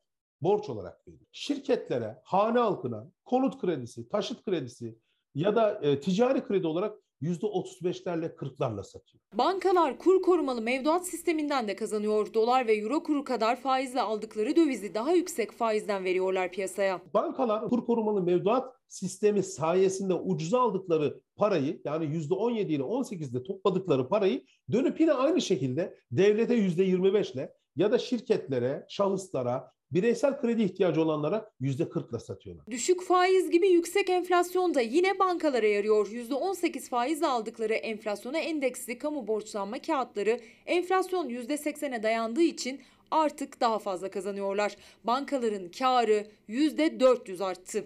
Geçtiğimiz senenin ilk 6 ayıyla bu senenin ilk 6 ayıyla ilk yarısını karşılaştırdığımız zaman bankacılık sektörünün karlılığının 34 milyardan 169 milyar liraya çıktığını görüyoruz. Tam 5 katına çıktığını yani %400 civarında bir artış olduğunu görüyoruz. Gelecek Partili Serkan Özcan'a göre iktidarın ekonomi politikalarından en karlı çıkanlar bankalar, kur korumalı mevduat sahipleri. Sanayicinin yüksek faizli kredi tepkisi ise sürüyor.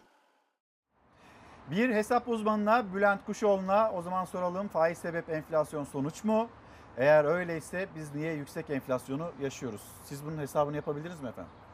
Bunun hesabını yapmaya gerek yok İlker Bey. Tüm Türkiye'de, tüm dünyada, iktisat fakültelerinde böyle olmadığı, bunun tam tersi olduğu, faizin e, bir enstrüman olduğu öğretilir.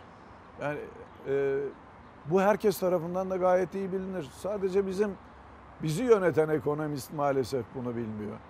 Ee, biz tabii bunu Plan Bütçe Komisyonu'nda bu Ekim ayında, Eylül-Ekim aylarında böyle bir açıklama yaptılar. Şaşırdık. Yani bir, bizim bilmediğimiz bir şey mi var diye. İnanın bu yaşta oturdum tekrar e, baktım literatürde kaçırdığımız bir şey mi var? Yeni bir gelişme mi oldu acaba diye. Ama yok böyle bir şey. Dünyada yoktur. örnek bulabildiniz mi? Yok böyle bir örnek. Doğrudan doğruya evet gösterge faizine bağlı değildir her şey. Yani gösterge faizini enflasyonun üstünde tutmanız şart değil. Ya da e, altında ama bu kadar da gösterge faizi piyasada piyasaya ilgisiz bir şekilde yürütülmez. Yani düşünebiliyor musunuz? 14'lük bir gösterge faizi var. 5 ayda düşürüldü. 19'dan 14'e. Ama piyasayla hiçbir ilgisi yok. Yani siz Merkez Bankası'nı devreden çıkardınız. Merkez Bankası'nın ilk görevi nedir? Fiyat istikrarı sağlamak. Fiyat istikrarı şimdi Merkez Bankası düşünün parayla ilgili bir yer.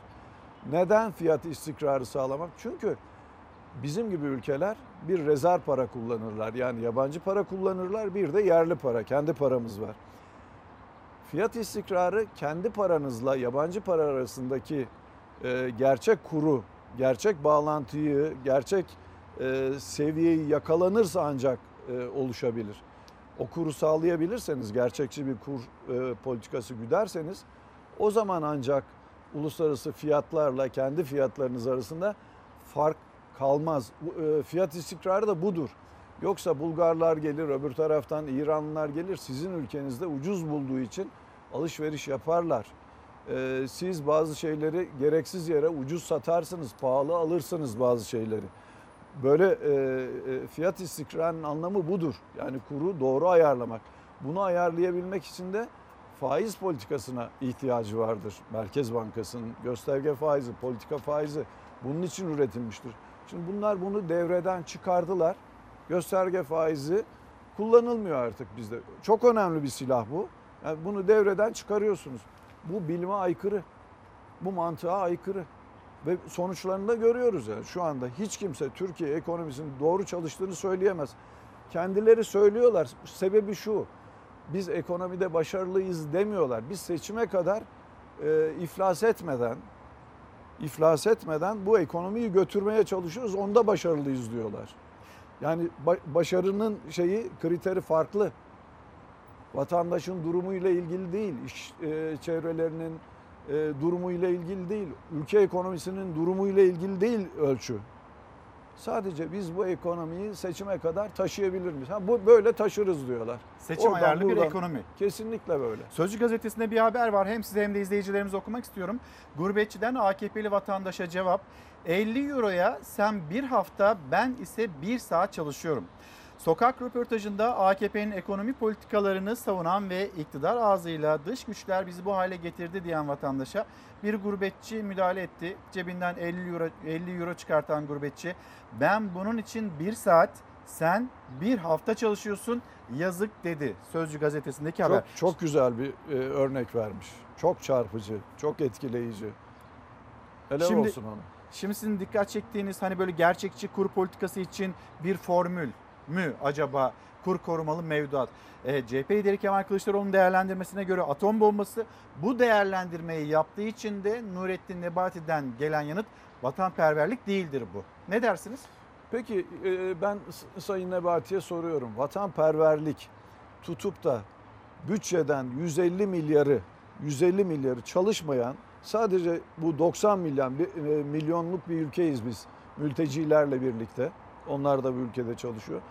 90 milyonluk bir ülkede e, birkaç yüz bin yan gelip yatan, döviz sahibi olan, parası olan kişiye 150 milyar lira, bakın 150 milyar lira aktarmak mıdır? Bu da iyimser bir tahmin. Merkez Bankası'nın ne kadar aktaracağını bilmiyoruz, aktardığını bilmiyoruz. Ben olsam vatanperver bir insan şunu yapar. Ben bunu bu kadar işsizin olduğu bir ülkede sanayiciye aktarırım. Ben bunu esnafa aktarırım. Ben bunu biraz önce konuştunuz. Köylüye aktarırım, çiftçiye aktarırım, üreticiye aktarırım. Üretilmesini sağlarım. Üretim e, yapılmasını sağlarım. İstihdam e, sağlarım. Bununla da yaptığım üretimle ihracat yaparım. Onunla kur kazanırım. Yani kur kazanmak için pardon e, Bir izleyicimiz yazmış. yabancı para kazanmak için önce üreteceksin. Üretime dayalı bir ekonomi olacak. Bakın kafa öyle çalışmıyor.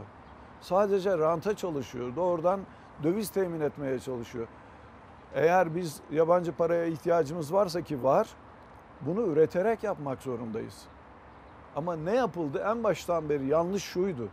Biz bu dönemde Erdoğan döneminde 20 yıldan beri çok iyi şartlarla dünyadan para bulabildik. Çünkü konjonktür öyle, dünya iklimi öyleydi. Peki biz bu bulduğumuz krediyi ne yaptık? Normalde yapmamız gereken yabancı para alıyoruz, dolarla, euro ile kredi alıyoruz, borçlanıyoruz. Biz üretim tesisleri yaparak, ihracat yapar, o ürettiğimizi ihraç ederek yabancı para kazanıp aldığımız borçtan daha fazla, onun borcunun faizinden daha fazla kar ederek onu ödemek durumundaydık. Yapmamız gereken buydu. Bir işletme bunu yapar. Bankadan kredi alıyorsa kredi faizinden daha fazla kazanır, borcunu öyle öder. Biz de bunu yapmak zorundayız. Biz bu paraları çarçur ettik. Maalesef Türkiye bu dönemde aldığı borçları, yabancı para borçları çarçur etti. Doğru yerlerde kullanmadı. Üretim tesislerinde kullanmadı. Yani şu yapılan yolları falan küçümsemiyorum. Allah razı olsun ama tek bir bakın Erdoğan'ın açtığı tek bir kamu fabrikası, devlet fabrikası yoktur. Satmıştır fabrikalarını, devlete ait fabrikaları ama açtığı tek bir devlet fabrikası yoktur. Devlete ait tek bir fabrika yoktur bir daha söylüyorum. Halbuki şu anda ortaya çıktı ki tüm dünyada devletin de yatırımcı olması lazım. Şu iPhone'lar Amerika'nın bir numaralı şey. Bu Apple firmasını destekliyor Amerika. Reklama da Amerikan girmesin devleti. öyle yapalım. Evet e, girmesin. Ama Amerikan devleti bunları destekliyor. Bunu Güney Kore'de yapıyor. Bunu Japonya'da yapıyor. Firmalarını destekliyor. Devlet destekliyor. Üretici olarak yüksek teknoloji üreterek, onlara aktararak, kadro desteği vererek, kurumsal destek vererek yapıyor. Bizdeki gibi sadece senden şu e, teşvik e, adı altında vergiyi almayayım demiyor. Dünyada böyle bir ekonomi var. Biz de Cumhuriyet Halk Partisi olarak e, öncelikle yapacağımız bu. Ekonomiye müdahale edeceğiz. Ekonomiye gireceğiz, destek olacağız, üreticiye destek olacağız, sanayiciye destek olacağız. Böyle saf bir pazar ekonomisi mantığıyla bu işler yürümüyor. Her şeyi satacaksın, özelleştirme adı altında her şeyi satacaksın. Ee, Ondan sonra da böyle e, 70 sente muhtaç hale geleceksin. Olmaz mı? Ve bir de güvensizlik var. Bu 20 yıllık ekonomi e, döneminde biraz önce söylediğim gibi borçlanıldı ama bu borçlar üretime yatırılmadı. Ama ne yapıldı? Bu dönemde kazananlar, Erdoğan nedeniyle kazananlar yani birileri zengin oldu ya onlar da paralarını güvenmedikleri için, adalet olmadığı için, bağımsız yargı olmadığı için, güven duyulmadığı için yurt dışına götürdüler, götürüyorlar. Şimdi Türklerin yurt dışında birkaç yüz milyar doları var. Birkaç Biz yüz milyar Türklere dolar. ait birkaç yüz milyar dolar var. Bunu zaten ilgililer itiraf ediyorlar. Bu nedenle de yani alıp götürülmesi nedeniyle de biz şu anda e, yabancı para döviz sıkıntısı çekiyoruz. Güvenilmediği için. Halbuki Erdoğan nedeniyle o paraları kazanmışlardı. Onun desteğiyle kazanmışlardı o paralar ama yurt dışına götürüyorlar. Çökülür diye korkuyorlar. Halbuki o paralar gelse, burada yatırıma dö- dönüşse, özellikle sanayide, istihdamda e, bu yatırıma dönüşse çok şey değişir. Bir izleyicimiz yazmış hemen onu da unutmadan paylaşayım sizinle. Ee, parası olanların kazanması için parası olmayanların kaybettiği bir ülke haline geldik. Nasılsınız sorumuza işte bu yanıtı veriyor kendisi. Efendim şimdi Evet, parası olmayanlardan alıyoruz, fakirden alıyoruz, zengine veriyoruz. Kur korumalı mevduat hesabı dediğimiz olay bu. Çifte kazanç yok dedi mesela Nurettin Nebati. Var mı yok mu? Yani banka faizi artı döviz kurunun artışıyla birlikte çifte bir kazanç yok mu orada kur korumalıda? Ee, hem banka tarafından bir faiz veriliyor, hem hazineden bir faiz veriliyor. Kur e, artışı kadar bir meblağ veriliyor. Onun haricinde vergi alınmıyor.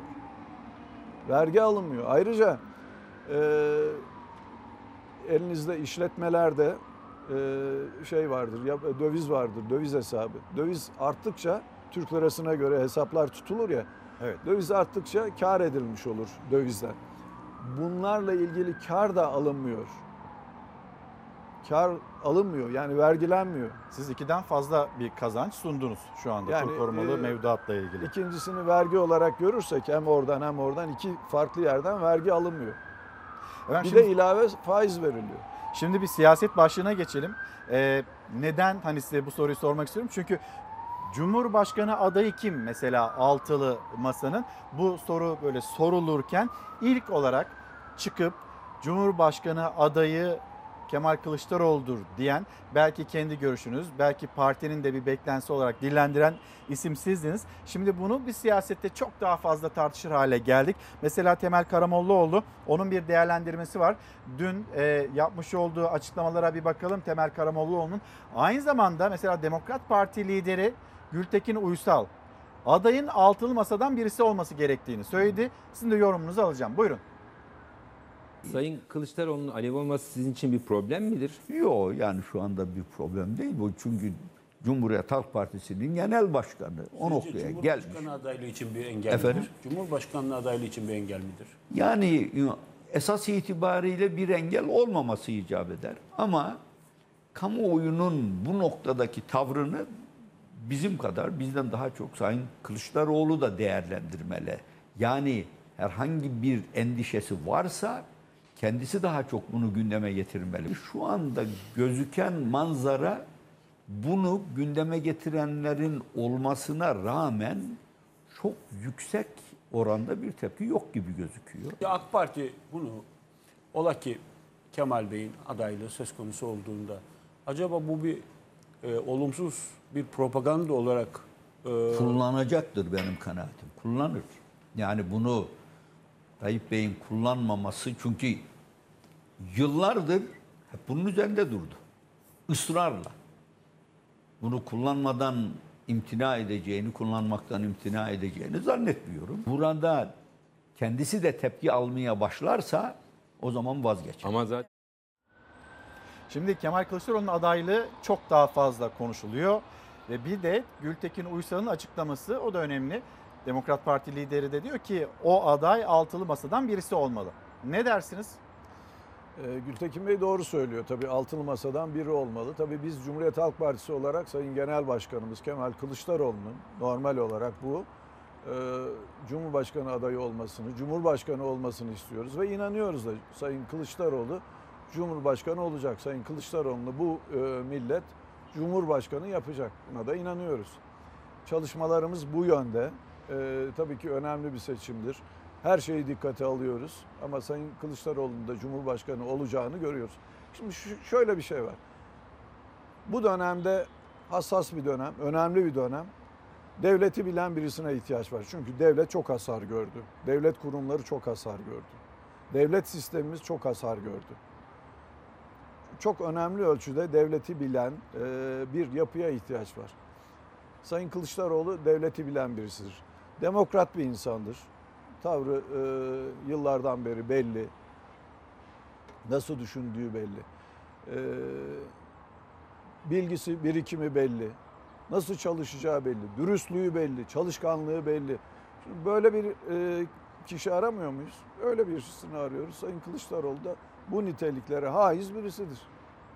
Onun için de e, Sayın Kılıçdaroğlu'nun olması gerektiğine inanıyoruz biz Cumhuriyet Halk Partisi olarak. Altılı masaya, Alt- diğer liderlere baktığınızda mesela yani İyi Parti lideri ben başbakan olacağım, Cumhurbaşkanı adayı değilim dedi. Dedi, evet.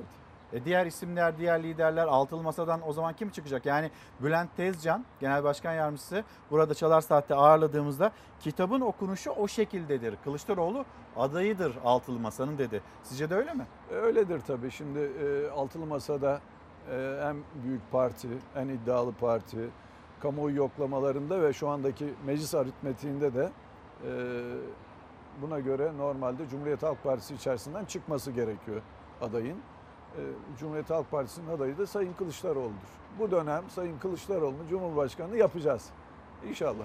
Efendim şimdi e, A partisi, B partisi, C partisi vesaire bunlar değil. Önemli olan Türkiye'nin bu bataktan çıkması. Tabii, Kılıçdaroğlu'nun Edirne konuşmasından bu alıntıyı yapıyoruz. Bir de gençler üzerine ciddi bir eğilim var. Gençleri ne kadar görüyor, ne kadar gözlemliyor, gençlerin istekleri, talepleri ne kadar farkında acaba e, muhalefet? Onu da bir yandan sorayım. Ayrıca nasılsınız diye sormuştuk. Bir izleyicimiz diyor ki önceden ev almak lüks derdik. Şimdi kirada oturmak bile lüks. Vatandaş da oldu. bir yandan bunu yaşıyor. Ya İlker Bey e, bu kira konusuyla ilgili şunu söyleyeyim. Bu Merkez Bankası ve Ziraat Bankası şu anda şeye taşınıyor. İstanbul'a. İşte İstanbul Finans Merkezi yapılacak. Bina olarak e, müthiş. Ancak e, tabii İstanbul Finans Merkezi'nin diğer koşulları uygun değil. Ancak şöyle bir şey de var. Buradan Ankara'dan başkent boşaltılıyor, İstanbul'a gidiliyor. O ayrı bir sorun ama bize siyasetçiyiz, milletvekiliyiz. O kadar çok müracaat var ki gitmeyeyim, kalayım, e, aracı olun, yardımcı olun diye. Müthiş. Sebep geçinemeyiz orada. Kira yüksek. Zaten bulamıyoruz diyorlar ev. Yani bir Merkez Bankası ya da Ziraat Bankası'nda çalışan orta halli bir kişinin İstanbul'da ev bulması mümkün değil. En az 10 bin lira kira deniyor. Belki Oturabilecekleri iyimser, yerler. belki iyimser bir e, Kira rakam da olabilir. rakam oldu, bir değil mi? öğretmen olarak memleketimin her yerinde gönüllü olarak görev yapacağım. İdealiyle başladım. Ama İstanbul'a atandım 6 bin 7 bin lira kiralar ile 2 bine varan faturalarla ne yiyip ne içeceğimi düşünmeye de başladım. Haklı değil mi? Doğru değil mi bu? Maalesef. Bakın bundan sonra özellikle son birkaç yıldan beri uygulanan politikalar nedeniyle şu e, faiz e, sonuçtur meselesi var ya biraz önce konuştuğumuz. O politikalar, saçmalıklar yüzünden Türkiye küme düşmüştür. Ekonomide, dünya ekonomisine küme düşmüştür. Artık hiçbir çalışanın, emekçinin, ücretlinin, hiçbir memurun, işçinin birikimiyle ev sahibi olması, hatta araba alması mümkün değil. Bir de bağımlılık var. Değil mi? Yani de- tabii. e, dışa bir bağımlılık, ithalatla dönen bir işte tarım politikası, e, enerjide de biz bunu yaşıyoruz. Tabii, tabii. Bakın onunla ilgili şöyle bir şey söyleyeyim. Biz şimdiye kadar Türkiye olarak askeri alanda bağımlılığımız var Amerika'ya diye e, şikayet ediyorduk değil mi? Askeri bağımlılık yani askeri malzeme açısından e, Amerika'ya bağımlılıktan şikayet ettik. Bağımsız bir ülke olmamız gerekir düşüncesiyle. Şimdi ona ilave olarak bunu gidermedik. Bir de enerjide Rusya'ya bağımlıyız. Petrol, doğalgaz. Ya zaten Am- Rusya'ya böyle bir şeyimiz vardı. Ee, bağımlılığımız var. Tuttuk nükleer santrali de Ruslara verdik. 20 milyar dolar e, gibi bir rakam aşağı yukarı tam da belli değil. Borçlandık ve on, nükleer e, enerjiyi de onlardan almak durumunda kaldık şimdi. Yani enerji bağımlılığımızı Rusya'ya, askeri bağımlılığımızı Amerika'ya, ya Rusya'ya, Amerika'ya bağımlı olan tek ülke biziz. Başka bir ülke biliyor musunuz? Böyle anormal bir durum oluşturdular. Yani artık gitmeleri gerekir. Bunu görmek lazım. İdare edemiyorlar. Peki sandık ne zaman gelecek? Sandığın bir an önce gelmesi lazım. Şey demiş ya güzel bir sözdür. Ee, vur e, kazmayı Ferhat. A- Çoğu gitti azı kaldı. Çoğu gitti azı kaldı artık. Bu kazmayı vuracağız. Biz kazmayı vuracağız. Ee, seçmenimizden de biraz daha sabretmesini istiyoruz. İnşallah bu Kasım'da olur seçim. Olmazsa da önümüzdeki yıl her halükarda olacak. Ve artık kurtaracağız. Hep beraber kurtulacağız artık bu saçmalıklardan. Yani deminden beri baştan programın başında söyledim ya. Gerçekten bir taraftan da gülünecek, ağlanacak vaziyetteyiz yapılan işler nedeniyle. Özellikle iktidarın yaptıkları nedeniyle gülünecek, ağlanacak e, vaziyetteyiz. Bunları biz toparlarız. 2000 yıllık, 2200 yıllık bir geçmişi var Türk devlet geleneğinin. 20 yıllık bir iktidarla bunu değiştiremeyiz böyle. Değişmez zaten, mümkün de değil. Ama 2000 yıllık, e, 2200 yıllık Türk devlet geleneği daima bir cumhurbaşkanıyla, bir başbakanla ve meclisle yönetilmiştir. Yani geçmişte padişah vardı, sadrazam vardı, hakan vardı, vezir azam vardı ve onların kurulları vardı, şuraları vardı, aksakallıları vardı, hep meclisleri vardı. İlk defa yürütme erki tek bir kişiyle. Meclisin de hiçbir önemi yok. Şuradan görüyoruz. Ben de bir parlamenter olarak söylüyorum. Hiçbir etkimiz yok. İktidar da dahil olmak üzere. Tek bir kişi ülkeyi yönetiyor. Yürütme erki seçilmiş tek bir kişiden oluşuyor.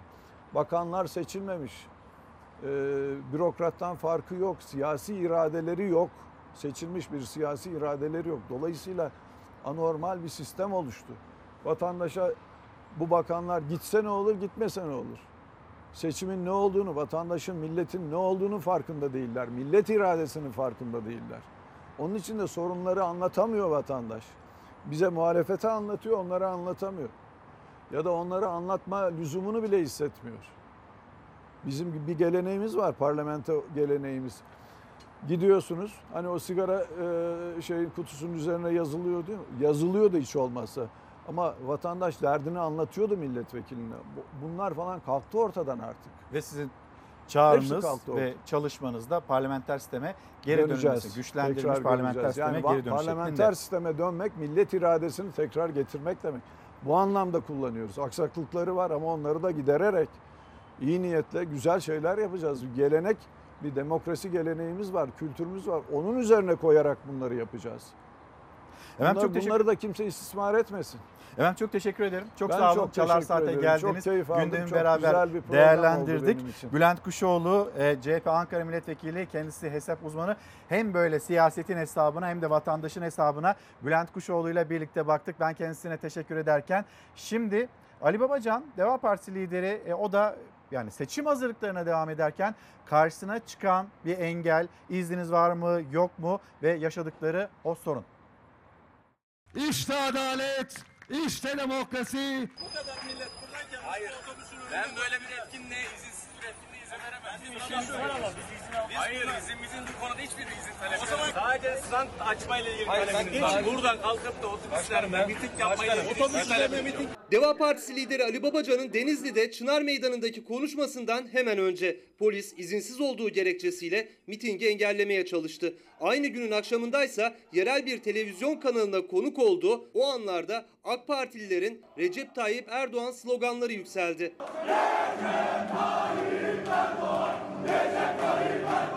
Ali Babacan esnaf ziyareti ve partililerle buluşma toplantısı için Denizli'deydi. Gündüz saatlerinde esnaf dolaşan Babacan Çınar Meydanı'nda da vatandaşa seslenecekti. Ancak polis Deva Partisi otobüsünün önünü kesti. Yapamayız. Başka. Polemiğe giremem. Hayır böyle bir şey plan program yok.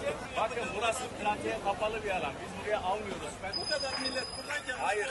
Ben böyle bir etkinliğe izin Buradan kalkıp da otobüslerle miting yapmayı Otobüslerle miting yap. Hangi izinden bahsediyorsunuz? Biz bildirim yükümlülüğümüzü yerine getirdik. Deva Partisi sözcüsü İdris Şahin, miting öncesi valiliğe ve emniyete bildirim yaptık dedi ama polis meydanda konuşma yapılması için bir izin alınmadığını, verilen iznin ise partinin sadece meydanda stand açabilmesi için olduğunu söyledi. Başkanım bak ben de bu konuda polemiğe giriyorsunuz. Ben de böyle bir şey izinde bir bildirimde bulunmadım. Vali, vali olur, vali Ne başkan açmakla ilgili. Karşılıklı uzun süren tartışma sonrası Ali Babacan otobüsün üstünde değil ama önünde partililerle buluştu. Akşamında AK Parti'nin il başkanlığı binasında bulunan Pamukkale TV'nin konuydu. Canlı yayında sloganlar duyuldu önce. Çözüm aşamasına hiçbir zaman geçilemiyor. Onun için ifade özgürlüğü, basın özgürlüğü şu anda Türkiye'nin en önemli ihtiyacı.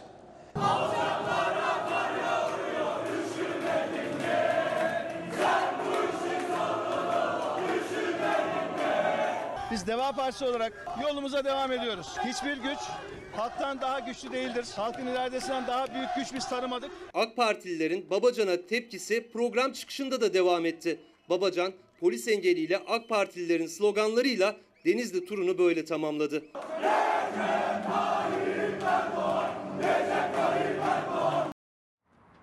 Bir çevre haberiyle devam edeceğiz ama nasılsınız diye sormuştuk sizlere. İşte gelen yanıtlar. E, baktığınızda ete %35'lik bir indirim yapılıyor diyor Sıddık Bey. Girdi maliyetlerinde de indirim bekliyoruz. Hayvancılık yapıyorum böyle giderse birçok kişinin yaptığı gibi biz de mesleğimizi bırakmak zorunda kalacağız. Gülay İlter kaygılıyız. Memleketin haline baktıkça çocuklarımızın geleceğinden endişe duyuyorum mesajını bizlere ulaştırmış ve Doktor Aysel Yavuz da günaydın Aysel hocam o da diyor ki ya siz bu soruyu sordunuz iyiyiz diyen var mı? Vallahi hani bir ağırlık halinde kendisini iyi, mutlu ve umutlu hissetmeyen izleyicilerimiz var. Ama öyle olmasın. Muhammed Bey, Muhammed Koca da emeklinin promosyonuna icra geliyor, icra konuluyor. Bilginiz var mı diye yani nasıl olduğunu emeklinin de Muhammed Bey bu şekilde anlatıyor. Şimdi Kilyos sahiline gideceğiz. Kilyos sahiliyle ilgili bir sanatçı Yasemin Alen yürüyüş yapmak için çıkmıştı Kilyos sahiline. Görmüş olduğu manzara kirlilik ve orada Yunus ölümü. Bunun üzerinden de isyan etmişti. Peki belediye ekipleri çalışmaya başlandı, başladı diye bir çalışma bir görmüştük. Görüntüler de paylaşılmıştı. Şimdi durum ne? Ne oldu? Bir bakalım. Merhaba arkadaşlar. Burası Kilyos sahil. Kilometrelerce beyaz plastik atık dolu. Burada ölü bir yunus yavrusu var ve içi gördüğünüz gibi plastik dolu.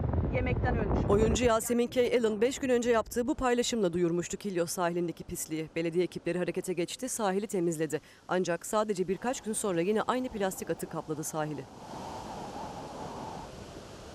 Fotoğrafları Atlas dergisi fotoğrafçısı belgeselci Tolga İlgun çekti. Dün çekilen fotoğraflarda görülüyor ki Şile, Ava, Kilyos sahilleri yine aynı plastik malzemeyle dolu. Atıklardan dolayı bir can kaybı şahit oldum yani. Bu ne ne zaman insanlara zarar verecek? Bu bir çocuğun başına ne zaman gelecek diye sormaya başladım. Ve merak ediyorum bunun sorumlusu kim? Hangi firmalar? Ee, eğer bugün yarın bir çocuk ya da bir insan şırıngaya basarsa çünkü şırınga da buldum. iki tane şırınga buldum. iki tane farklı medikal şırınga. Yani bu biri onu sahile gelip kullanıp attığı atma ihtimalini, atmış olma ihtimalini ortadan biraz kaldırıyor. Ve diğer şırınga da su doluydu. Yani denizden geldiler. Hastanelerden tıbbi atık Karadeniz'e mi atılıyor sorusu belirdi kafamda. Diğer bulduğum şey ise bir e, geleneksel Çin ilacı paketiydi. Devrilen bir konteynerden çıktıysa bunlar, bu tıbbi atık konteyneri miydi? Hangi geminindi, hangi firmanındı? Ben böyle sorular sor, soracağım ve bilmek istiyorum cevabını. Herkesin de bilme hakkı olduğunu düşünüyorum. E, çünkü bu bir can güvenliği meselesidir. Ünlü oyuncu çektiği video sonrası hem bakanlık hem Sarıyer hem de İstanbul Büyükşehir Belediyeleri harekete geçmiş ve sahili temizlemişti. Malzemenin kaynağı bulunmadan bu temizliklerin kalıcı olması zor görünüyor. Şimdi reklamlara gideceğiz yalnız son haberimizde dün bütün Türkiye'nin konuştuğu hani balı fazla kaçıran bir bozayı vardı ya acaba onun durumu ne o nasıl? Allah'a bağlıymıştı diye. Şuna bak. Az yedin balığı. Bal mı tuttu lan seni? Ha. Fazla bal yedi bayıldı. Neyse ki orman ekipleri yakındaydı. Baygın haldeki yavru bozayı kurtarıldı. Doğaya salınmak için tam olarak sağlığına kavuşması beklenen dişi ayıya şimdi isim aranıyor. Ne ya? Dokunmadı. Ne oldu? Düzce Yığılıca'da çiftçilerin balkovanları bir süredir ayı saldırısına uğruyordu. Sonunda saldırıların sorumlusu bulundu. Yaramaz bir yavru boz ayıydı. O kovanlardaki kaynatıldığında ya da uzun süre bekletildiğinde zehirli etkisi yok olan çok az miktarda tüketilmesi gereken deli baldan çok fazla yemişti. Kendinden geçti. Hey. Allah Allah bismillah. Ne haber? Allah'a bağlıymıştı diye. Şuna bak. Yardım edelim diye Cavit arkadaşımla biz birlikte ayıyı birimiz ayağından birimiz de e, ensesinden yakalayarak arabaya koyduk. Koray görüyor musun ayı? Oturuyor. Az yedin balığı. Bal mı tuttu lan seni? Bal tuttuysa canlanır mı birazdan ama? Orman Bölge Müdürlüğü ekipleri hemen kamyonetin kasasına koydu ayıyı. Ayakta bile duramayan ayı kendine gelmek için çabaladı ama başarılı olamadı. Nefes almakta zorlanan yavru ayı Doğa Koruma ve Milli Parklar Genel Müdürlüğü ekiplerine teslim edildi. Tedavisine başlandı. Düştü bu. Dokunmadı ya. Uyuşuk mu ya? Yavru boz ayımızın sağlık durumu iyi. Ekiplerimiz tedavisine devam ediyor. Balın dozunu kaçıran sevimli kızımıza bir isim verelim, adıyla yaşasın. Tarım ve Orman Bakanlığı'nın sosyal medyadan isim aradığı boz ayı tedavisinin ardından doğaya salınacak. Efendim günaydın bir kez daha Çalar Saat'e nokta koyma vakti geldi. Bir kitabımız var onu göstereyim ve öyle vedalaşalım. Saklı Boyut hemen gösterelim. Yazan Serap Şahin, resimleyen Betül Geçeci ve Saklı Boyut. Kapatırken her zamanki gibi teşekkürümüz sizlere. Bizi izlediğiniz için teşekkür ederiz. Ben Ankara'dan dilim döndüğünce işaret diliyle de Ayça Aybüke Kurt sizlere İstanbul stüdyomuzdan haberleri ulaştırma gayreti içindeydi.